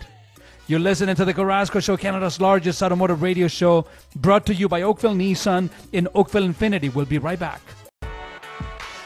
You are listening to the Greg Carrasco Show with Ken Stapon on TSN 1050, Canada's largest automotive radio show. This last hour of the show is your hour. Call us. You got a bone to pick? Call us 416 870 1050. And if you're calling from out of town, is 1 855 591 6876. Again, 416 870 1050. And from out of town is 1 855 591 6876. If you have a bone to pick, if you have a question, concerns, issue, beefs, grievances, if you want to disagree with everything, if you're thinking about buying a car, selling a car, leasing a car, wrecking a car, squashing a car, trading a car. This is it. But you need to have a thick skin, though, because, uh, you know, my opinions do not care about your feelings. I don't care. I will tell you the facts. Almost three decades of car business experience. I said car business experience, not mechanical experience. I'm not a mechanic. There's not a single mechanical inclination in my body. Zero. I don't care about motors. I don't care about compression ratios, horsepower. Nah, that's not my thing. Yeah. Is it your thing, Ken? No, not necessarily my thing either. I did uh, used to help my dad from time to time. He was a big do the work on the car in the driveway, used to change the oils, do the brakes, all that sort of stuff. He did it all himself. And he tried to get me interested in it, and I would help him out from time to time, but it just never really like it never really clicked for me. I was never interested in it. Well, yeah, I know what you mean. I am the least handy person on the planet. well, it's uh, for whatever reason the mechanical inclination just doesn't it doesn't do it for me. I like doing other handy stuff around the house. You know, I, I'm savvy myself a fairly decent woodworker, so I'll do little projects for that, build little pieces of furniture. You know, just stuff like that. I really enjoy. But when it came to the mechanical inclination of working on a car, I'm just not into it. You got the grease under your fingernails that you can't get out for a week afterward. It's just nothing's really appealing oh about it to. Oh my me. goodness! Like the the grease under your nails is Yeah, what, really, what uh, troubles no, you. No, no, yeah. Honestly, like you could call me, you could call me a prima donna. me. You could call me a prima donna or whatever it is that you want, me. but my goodness, is that's uh, just just not for me. Uh, yeah, like I said to you before, I, I don't have, I am the least handy person there is. I don't know how to do anything. And, you know, I, I have built a few things over the years, but uh, I don't know if I can uh, testify to the longevity or the reliability of my product. All, all, I'm saying is that sawdust doesn't get stuck under your fingernails for a week. So I'll stick, I'll stick to the, to the woodworking for now you know what i'm really good at building fences? Like from a from a literal and a figurative sense. Is that is that a is that a metaphor for something? I i don't know man but you i just can build I, walls all, all, over the place whether it's in your yard whether it's i kid you not my uh when i was married uh you know i i've lived in this neighborhood here for the last 20 or so more years on dundas and trafalgar area and uh, there is an area here called oak park and um, I had a couple of houses in that area, and uh, I, I built both fences uh, in both houses, like myself, and uh, they're still there, so they must be good for something. Hey, My fences are pretty good. yeah, that's uh, at the end of the day, that's how you'll be remembered. Your fences will be there long after you. Oh, that's great. I don't know if I feel proud of that, Ken, but uh, hey, listen, a man's got to have a legacy. I believe we have a caller. It's uh, I don't know what number Slacker it is. Is this Slacker number two? Slacker number three? Slacker number four, maybe. Who do we have line? Lou? Lou Schizas. Lou, you're on the Greg hey, Carrasco show. guys, great to be with you, Greg, Ken. Uh, you know, you just brought up a point that uh, I constantly make. Uh, you know, do what you do best and pay others to do the rest. There's hey, no I, sense I in getting that, you Lou. guys involved in stuff you suck at. yeah, that's that's very true. And I'm not sure how handy I was while I was trying to help uh, do the mechanical work. I was more just uh, looking for the right size wrench in the garage most of the time. You were well, somebody to be to yell at. yeah, fair, fair, fair enough. Yeah, exactly. When uh, and when you have uh, just a coffee can full of metric and imperial sockets, let me tell you, it can be a little difficult to find the right size. You know, Kenny, I can I can speak on personal experience. I, I grew up in Chile, and it's all metric. So when I came up here, and uh, the imperial system is all is, it's all Greek to me, man. No no pun intended here, Lou. no, uh, no, it's all Greek to me. I do not understand what six eighth or one sixteenth. I have no idea what that is. So, Greg, when you were saying, you know, you're in the automotive business, you don't care how uh, people feel, I immediately thought, are you channeling Carrasco Kai, the mean hit first, hit hard karate school? you know, I I gotta tell you, Lou, I got I got stuck. I normally don't watch TV, and uh, you know, my little guy, Alex, my my 15 year old, you know, comes to my house often, and uh, uh, one day we were just eating uh, our favorite meal, and uh, I put it on by accident, and it's a pretty captivating show. like we we are deep into Cobra Cobra Kai, and then the other day because he'd never watched it before, so we watched the first movie, uh, Karate Kid, and uh, yeah. they've done a really good job with that show. I don't know, have you been watching it? I did, uh, like you, by hazard. I came upon it, and something resonated. And some of the things, some of the thoughts that came from it was, boy, this character kind of reminds me of Greg. He's into oh, martial wow. arts. He's into the automotive dealership.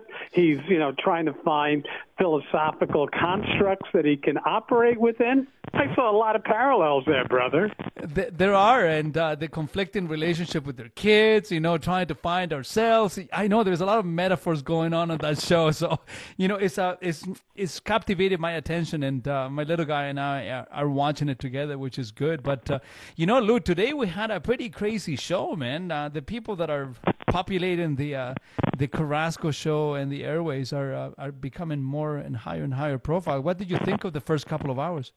I thought it was uh, pretty good, and um, you know, honestly, the um, the one that struck a nerve was when you were talking with the head of Genesis.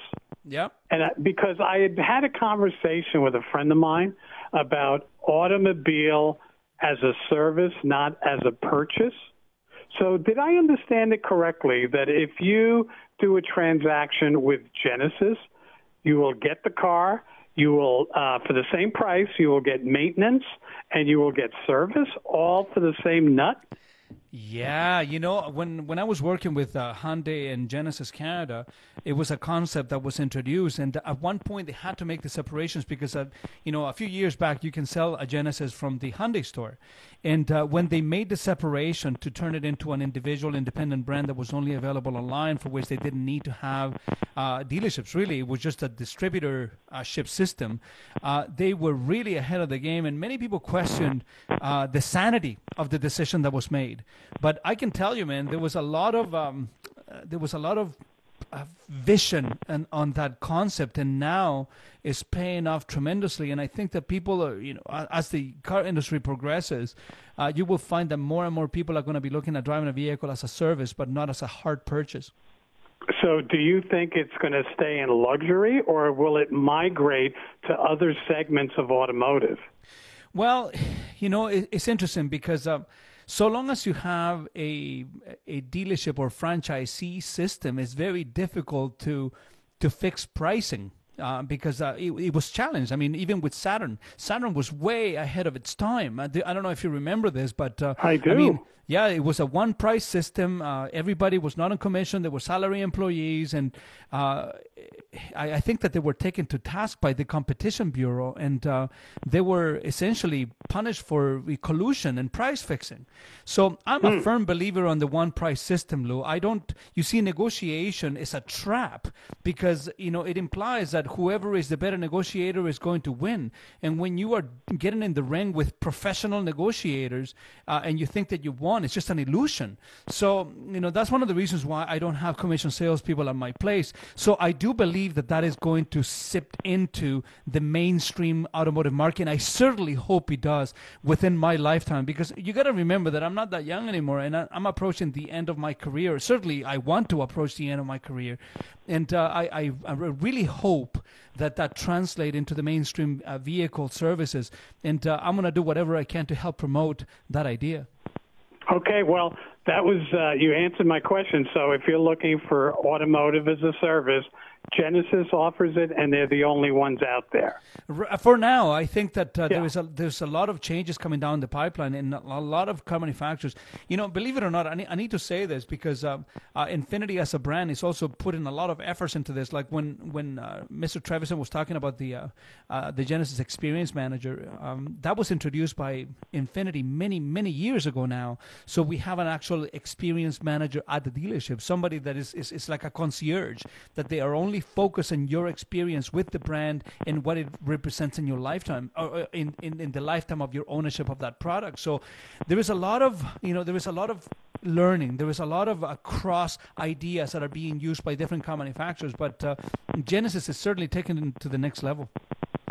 Okay, well, Greg, thanks a lot. Uh, continue on with this great show, and I'll talk to you soon. Happy capitalism. Thank you, Lou. You're amazing. Thank you so much for calling, uh, folks. If you want to uh, have a say on on the show, uh, you can always reach out to us, 416-870-1050, or if you call them from out of town, is 1-855-591-6876. Again, the number is 416-870-1050, uh, uh, and that's the number that you call right now to have any discussions. If you have any opinions about uh, our previous guest, whether it, it was uh, the Minister of Economic Development, Mr. Fedeli, or uh, the Minister of Education, Stephen Lecce, or our Premier, Doug Ford, uh, call us. We will have this discussion. And you know, as I was talking to Lou there, uh, Ken, I was thinking about you. I, I, I think about you from time to time. well, um, that's that's nice to hear. Yeah, we spend every Saturday morning together, so. and you know, I, I just realized, you know, the the music selection that Ben was playing this morning was on fire, but it wasn't what I had written last night, and I realized that we were looking at different files. Uh, so if you look at the uh, the current file, I, I, just updated the songs. But uh, um, you know, I, I wanted to ask you of of all those people that we had this morning, was there anything that was said or or communicated that stood out? Um, you know, for me, it, I think it's mostly how how much our government is working in the background to provide relief to people that we don't even know about. Uh, and I think that there is there is a there is a general fallacy into thinking that politicians can make uh, magic happen. And uh, there is a lot of restraints. Uh, what what spoke to you this morning, uh, Ken?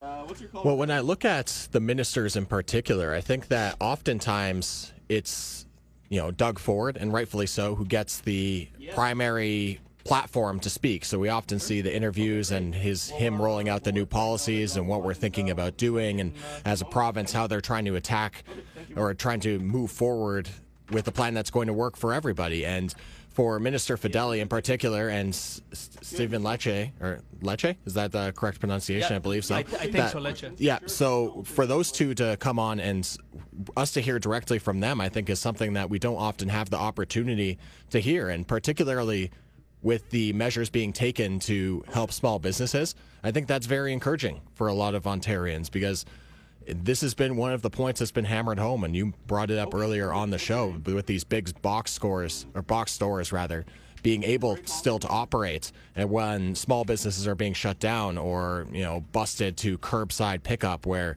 is really not the same because people aren't going to be spending the same amount of money, and with people being encouraged to stay home.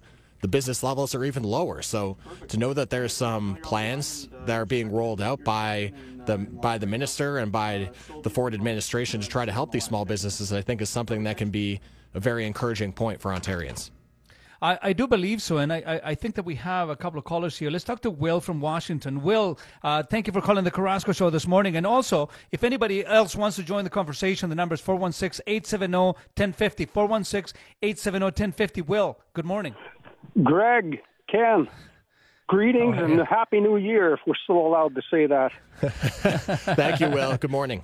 Yeah, wh- what's the official cutoff for that? I don't really know. I feel Um, like it's a weekend. I've like Okay. for me when you get to January seventh, unless it's somebody who you have a relationship with and then you haven't seen them in the new year, then maybe you can extend it a little bit longer. But for just the random cordial introduction, I feel like you get a weekend and then you got to shut it down. Well, I you feel know- like Greg is my friend because I've been listening to him for at least 10 years now. All right, I'll I would I'll. I'll, I'll buy it then. Happy New Year stands. No, Will needs a life. That's what Will needs. um, I have to tell you, this new time slot doesn't fit in as well with my sitting around in the morning, having grabbing a Saturday morning coffee.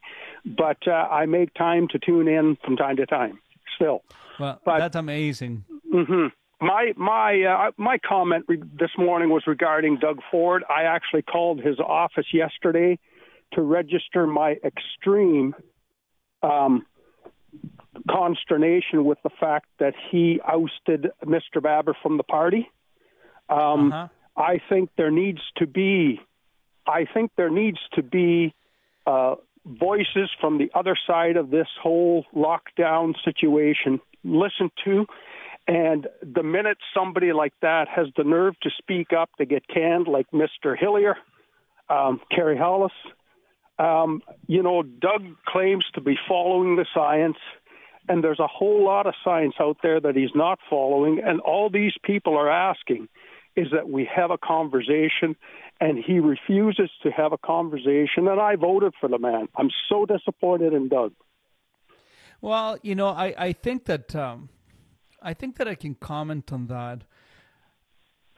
No, at this point, well, nobody really has the monopoly on what is right and what is wrong. And uh, I, although I do ag- agree completely that we should not be censoring people that disagree with us, un- unfortunately, that is not what's happening out there in, in the general sense. Uh, but saying that, when you have all the fish pointing in a certain direction, until we know the real motives as to why that took place in the government, I, I, I reserve the right to comment on it because I, I don't know exactly what took place well, and neither do you. Uh, I think that the details on this is what we have been allowed to hear, but I, I'm sure that there is more to the story that uh, potentially will come up. And, and I agree with you completely that we need to be able to listen to people who disagree with us. The moment that we don't, the moment that we shut them down, the moment that we censor them, we are walking a dangerous, dangerous, a slippery slope in which we, uh, you know, the echo chamber will take you to places that you would never dreamed of.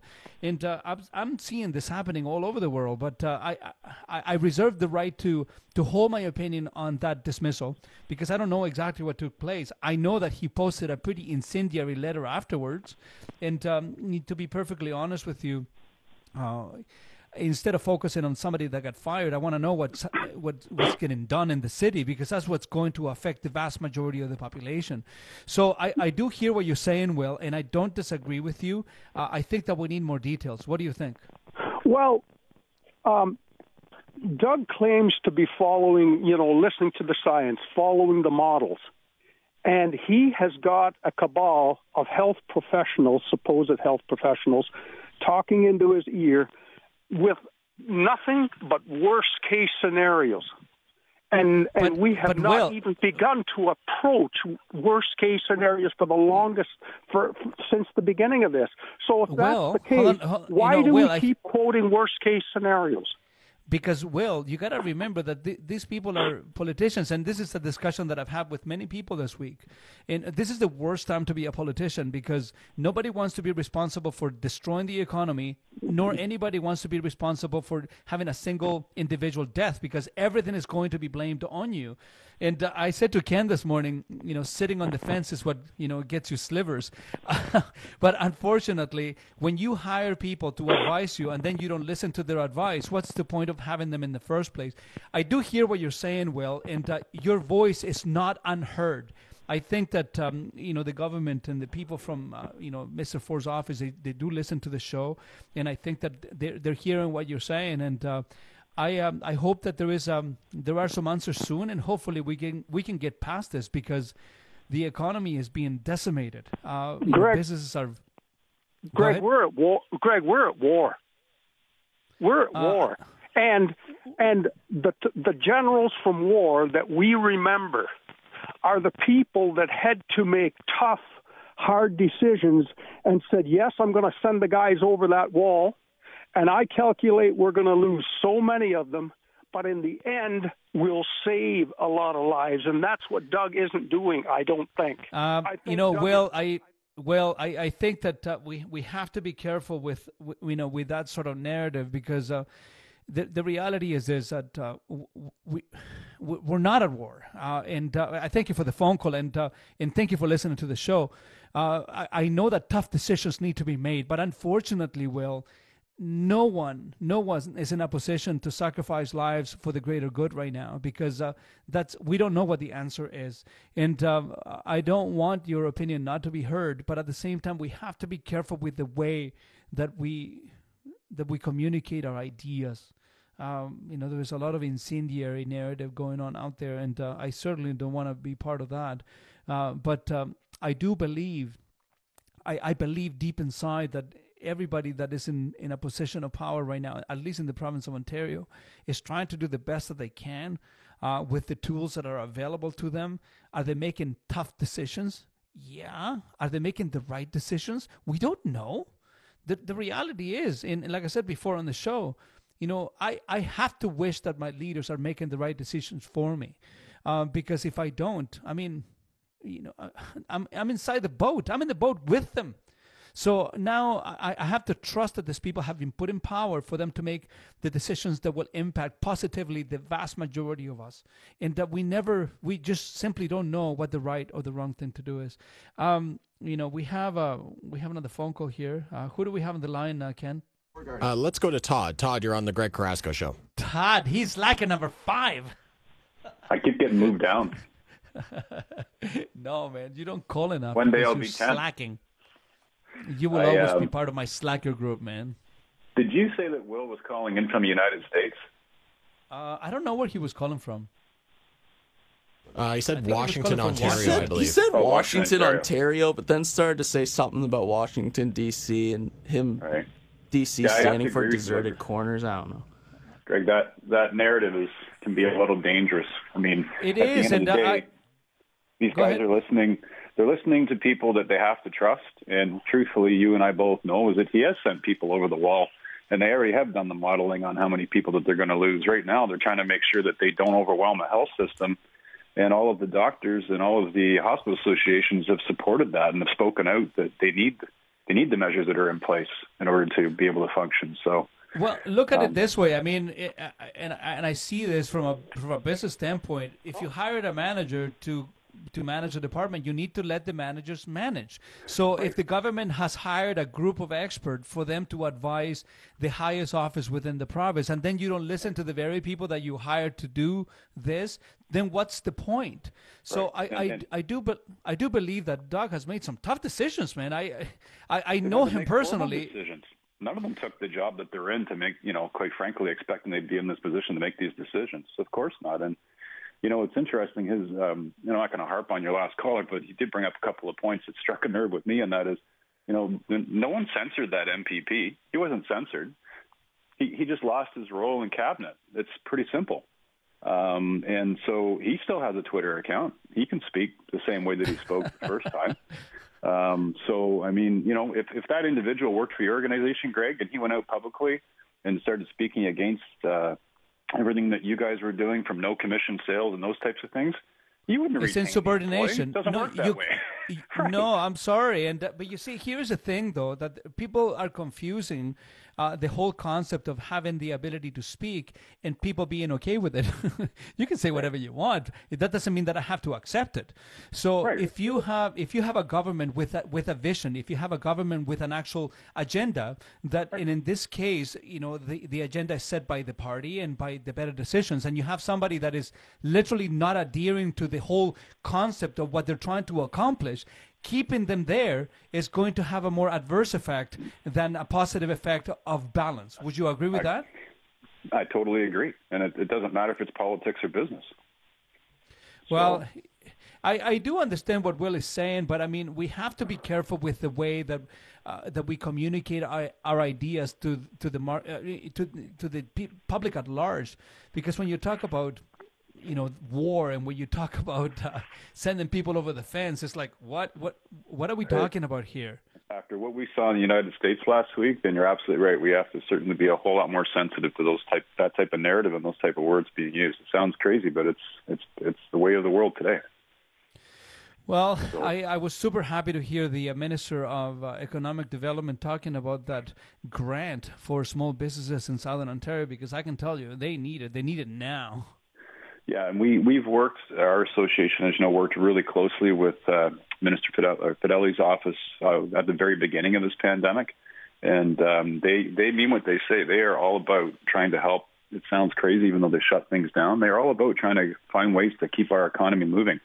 They uh, they were an open ear when we told them that we wanted to be uh, listened to as far as remaining essential service, and that we could prove a point uh, as to why we should be, and we had data to support that, and that we had safety protocols and um, so, you know, you, you've got some people there that I know that the public doesn't usually get to see it because they get to see the, the snippets of what they read at their press conferences. But these guys are working pretty hard and behind the scenes. And, you know, I really also enjoyed your conversation today with, uh, with Don.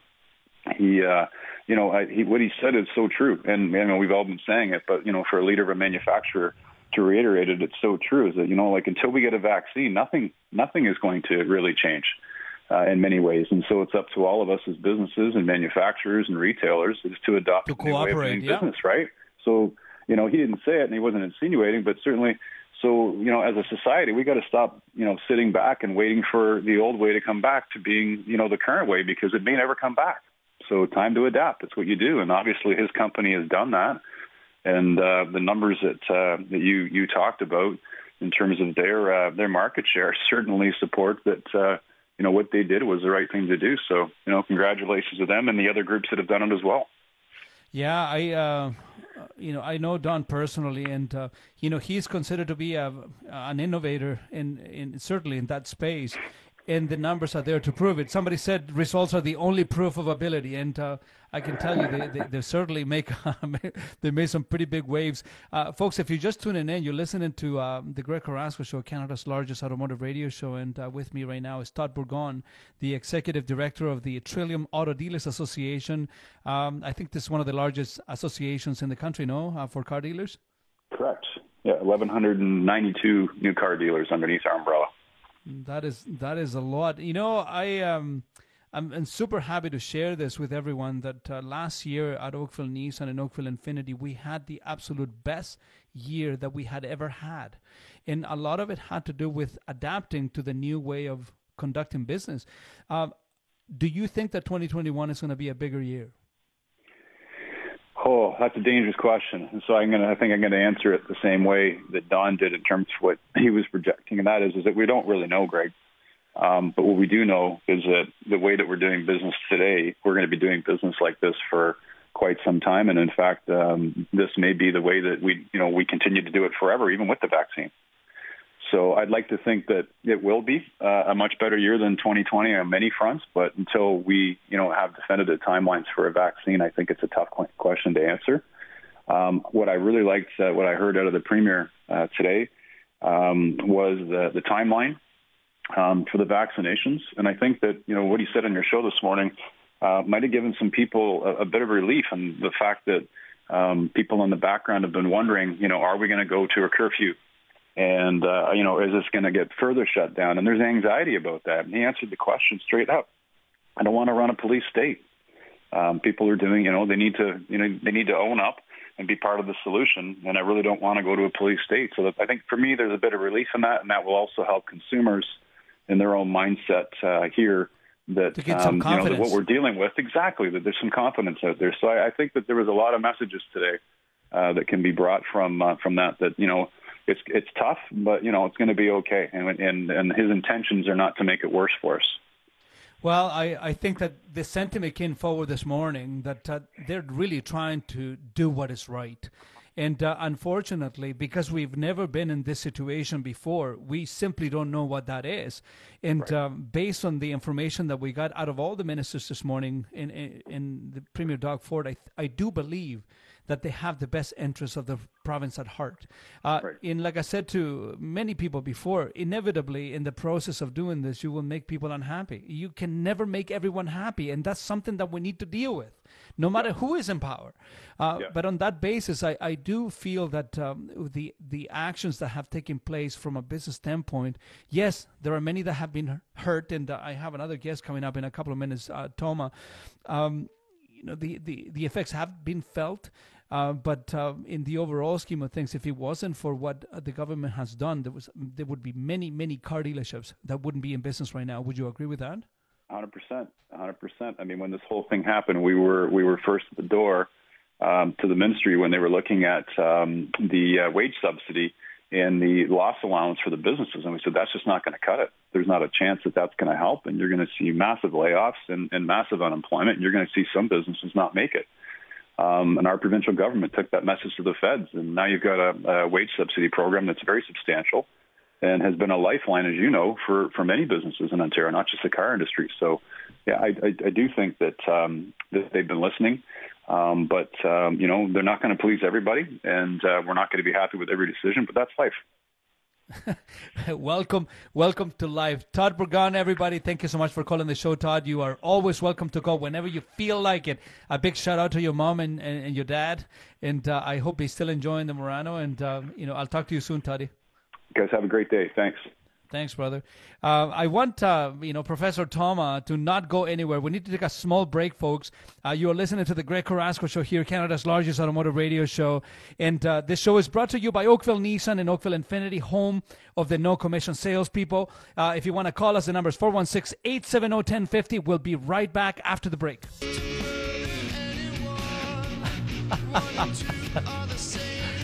Uh, you are listening to the Greg Carrasco Show, Canada's largest automotive radio show, with my friend Ken Stapon here.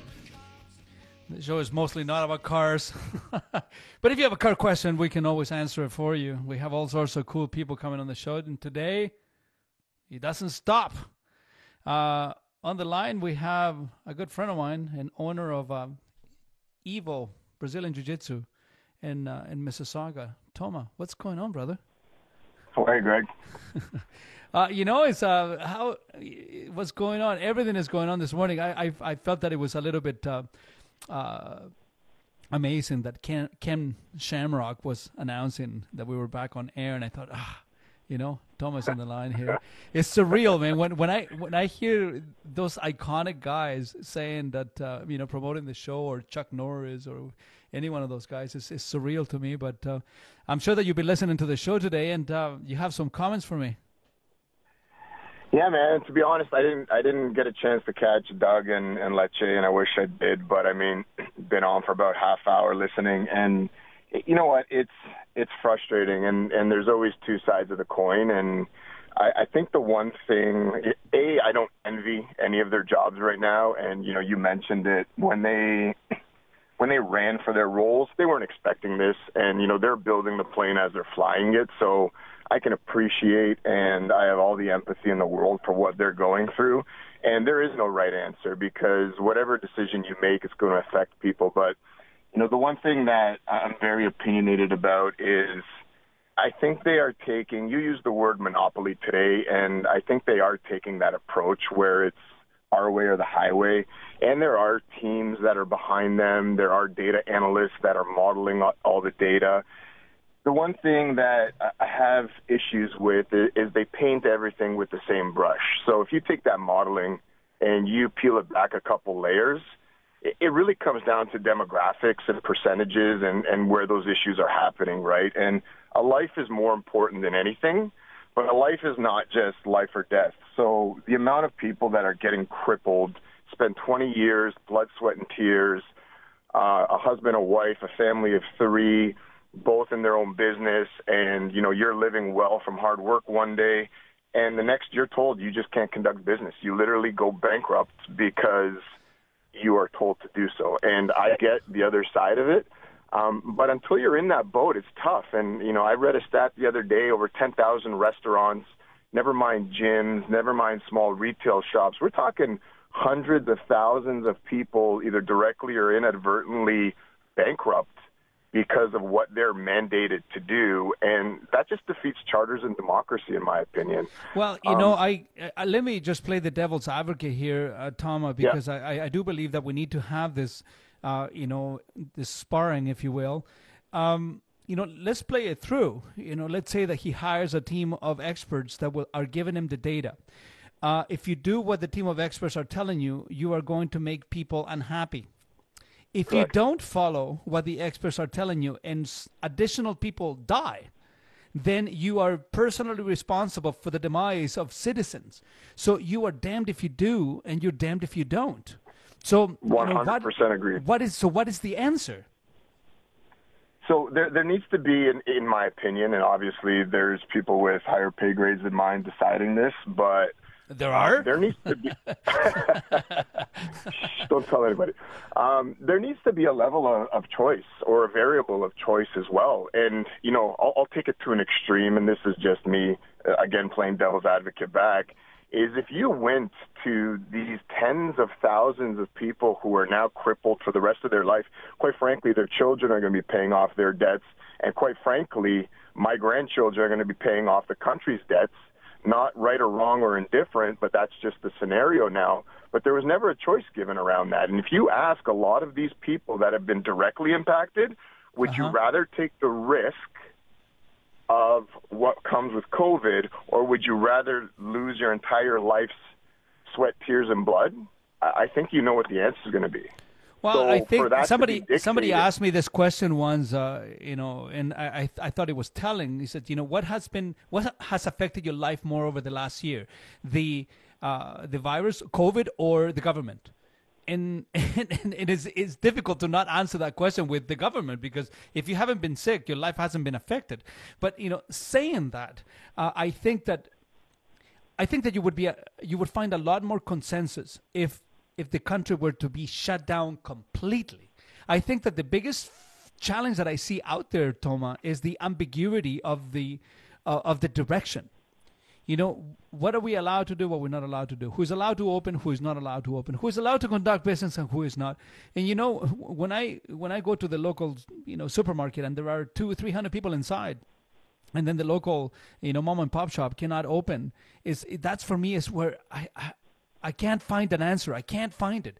So now, now, Greg, imagine imagine that person who's out of business, how they feel seeing that. Last night I was at Costco, and I can't go to the shop here in Ancaster downtown that's a boutique and buy a tracksuit, but I can buy one there, right? So again, this is uh, it, it's a, it's going to be a push pull, and there's no right or wrong answer because nobody's dealt with this before.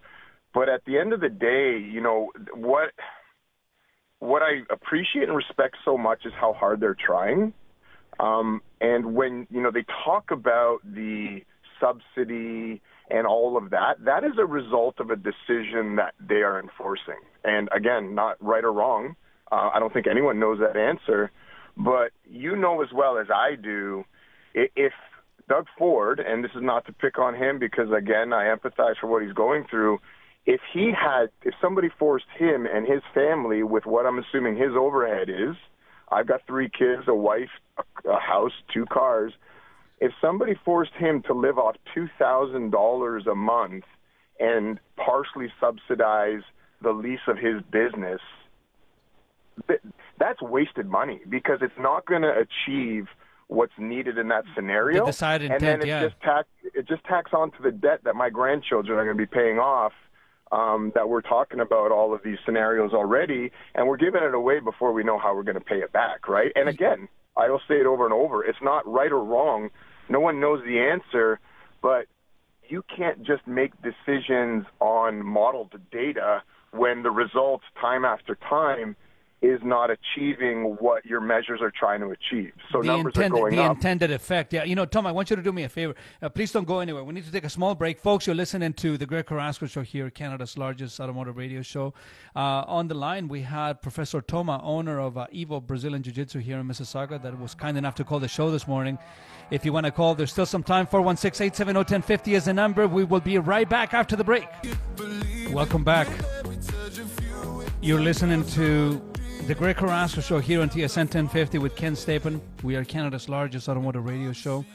Uh, don't forget, the show is brought to you by Oakville Nissan and Oakville Infiniti, home of the new Homation salespeople. And um, if you have a vehicle, if there is a vehicle in your family, uh, come in for service at Oakville Nissan and Oakville Infiniti, and, t- and until the end of January, we will pay for your HST. There is no taxes when you service your vehicle at Oakville Nissan, Oakville Infiniti. We are the only ones that are doing this. We got your back, fam. We do. Uh, we have Professor Toma from Evo BJJ here online. Uh, we only have a couple of minutes left. Uh, Toma, thank you so much for calling the show, dude. I, you know, I didn't expect that call, but uh, you know, question for you: How are you? How are you guys holding up, man? Because um, you know, most fitness facilities are shut down. And this morning, the Minister of um, Financial Development announced that there was a twenty thousand dollar grant for small businesses that was just launched yesterday. Have you heard about that?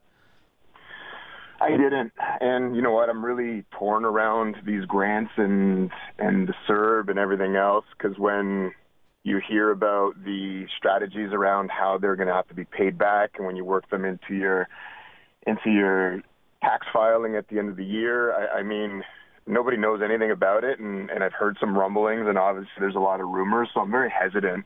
You know, your first question, how we're doing.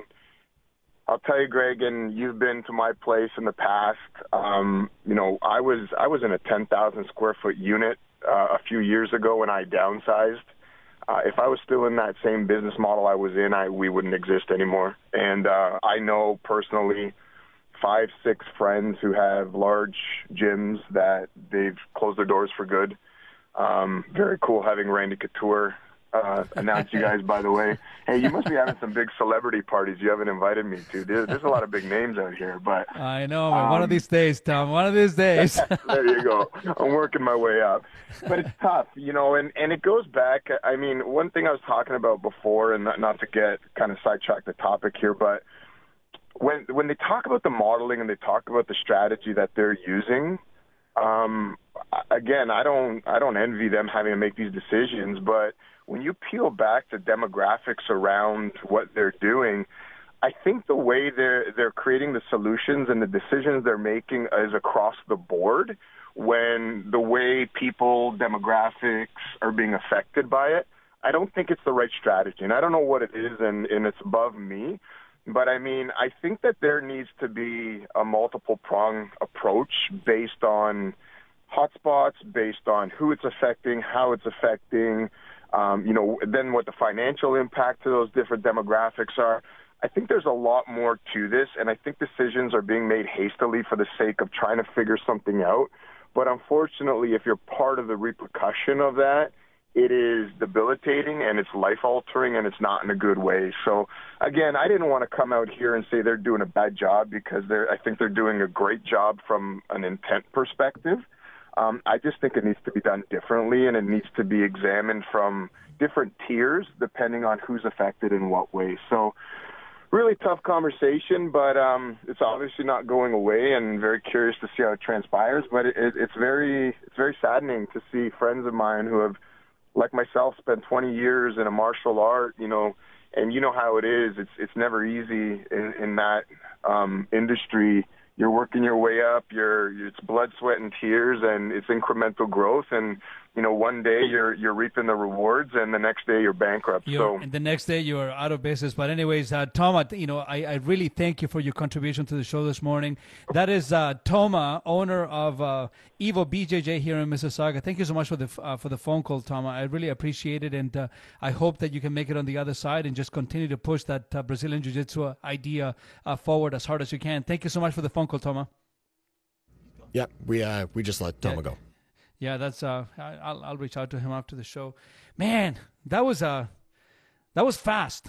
That was fast, and I, I have to say this. I gotta thank each and every one of the, the guests of the show today. Uh, you know, some pretty high profile, super super cool and interesting people uh, that uh, take the time of their busy days to to call the Carrasco Show and address the entire Slacker Nation. Uh, you know, not everything that I said to you here you will agree with. Uh, if if I did, then it would be boring. You know, predictability brings boredom and uh, I want to keep it entertaining. Uh, but I cannot forget um, about the fact that we, we do have a business to run, and uh, I know that if you don't need to buy a car, don't go out, folks. I mean, cars shouldn't be a want; they should be a need.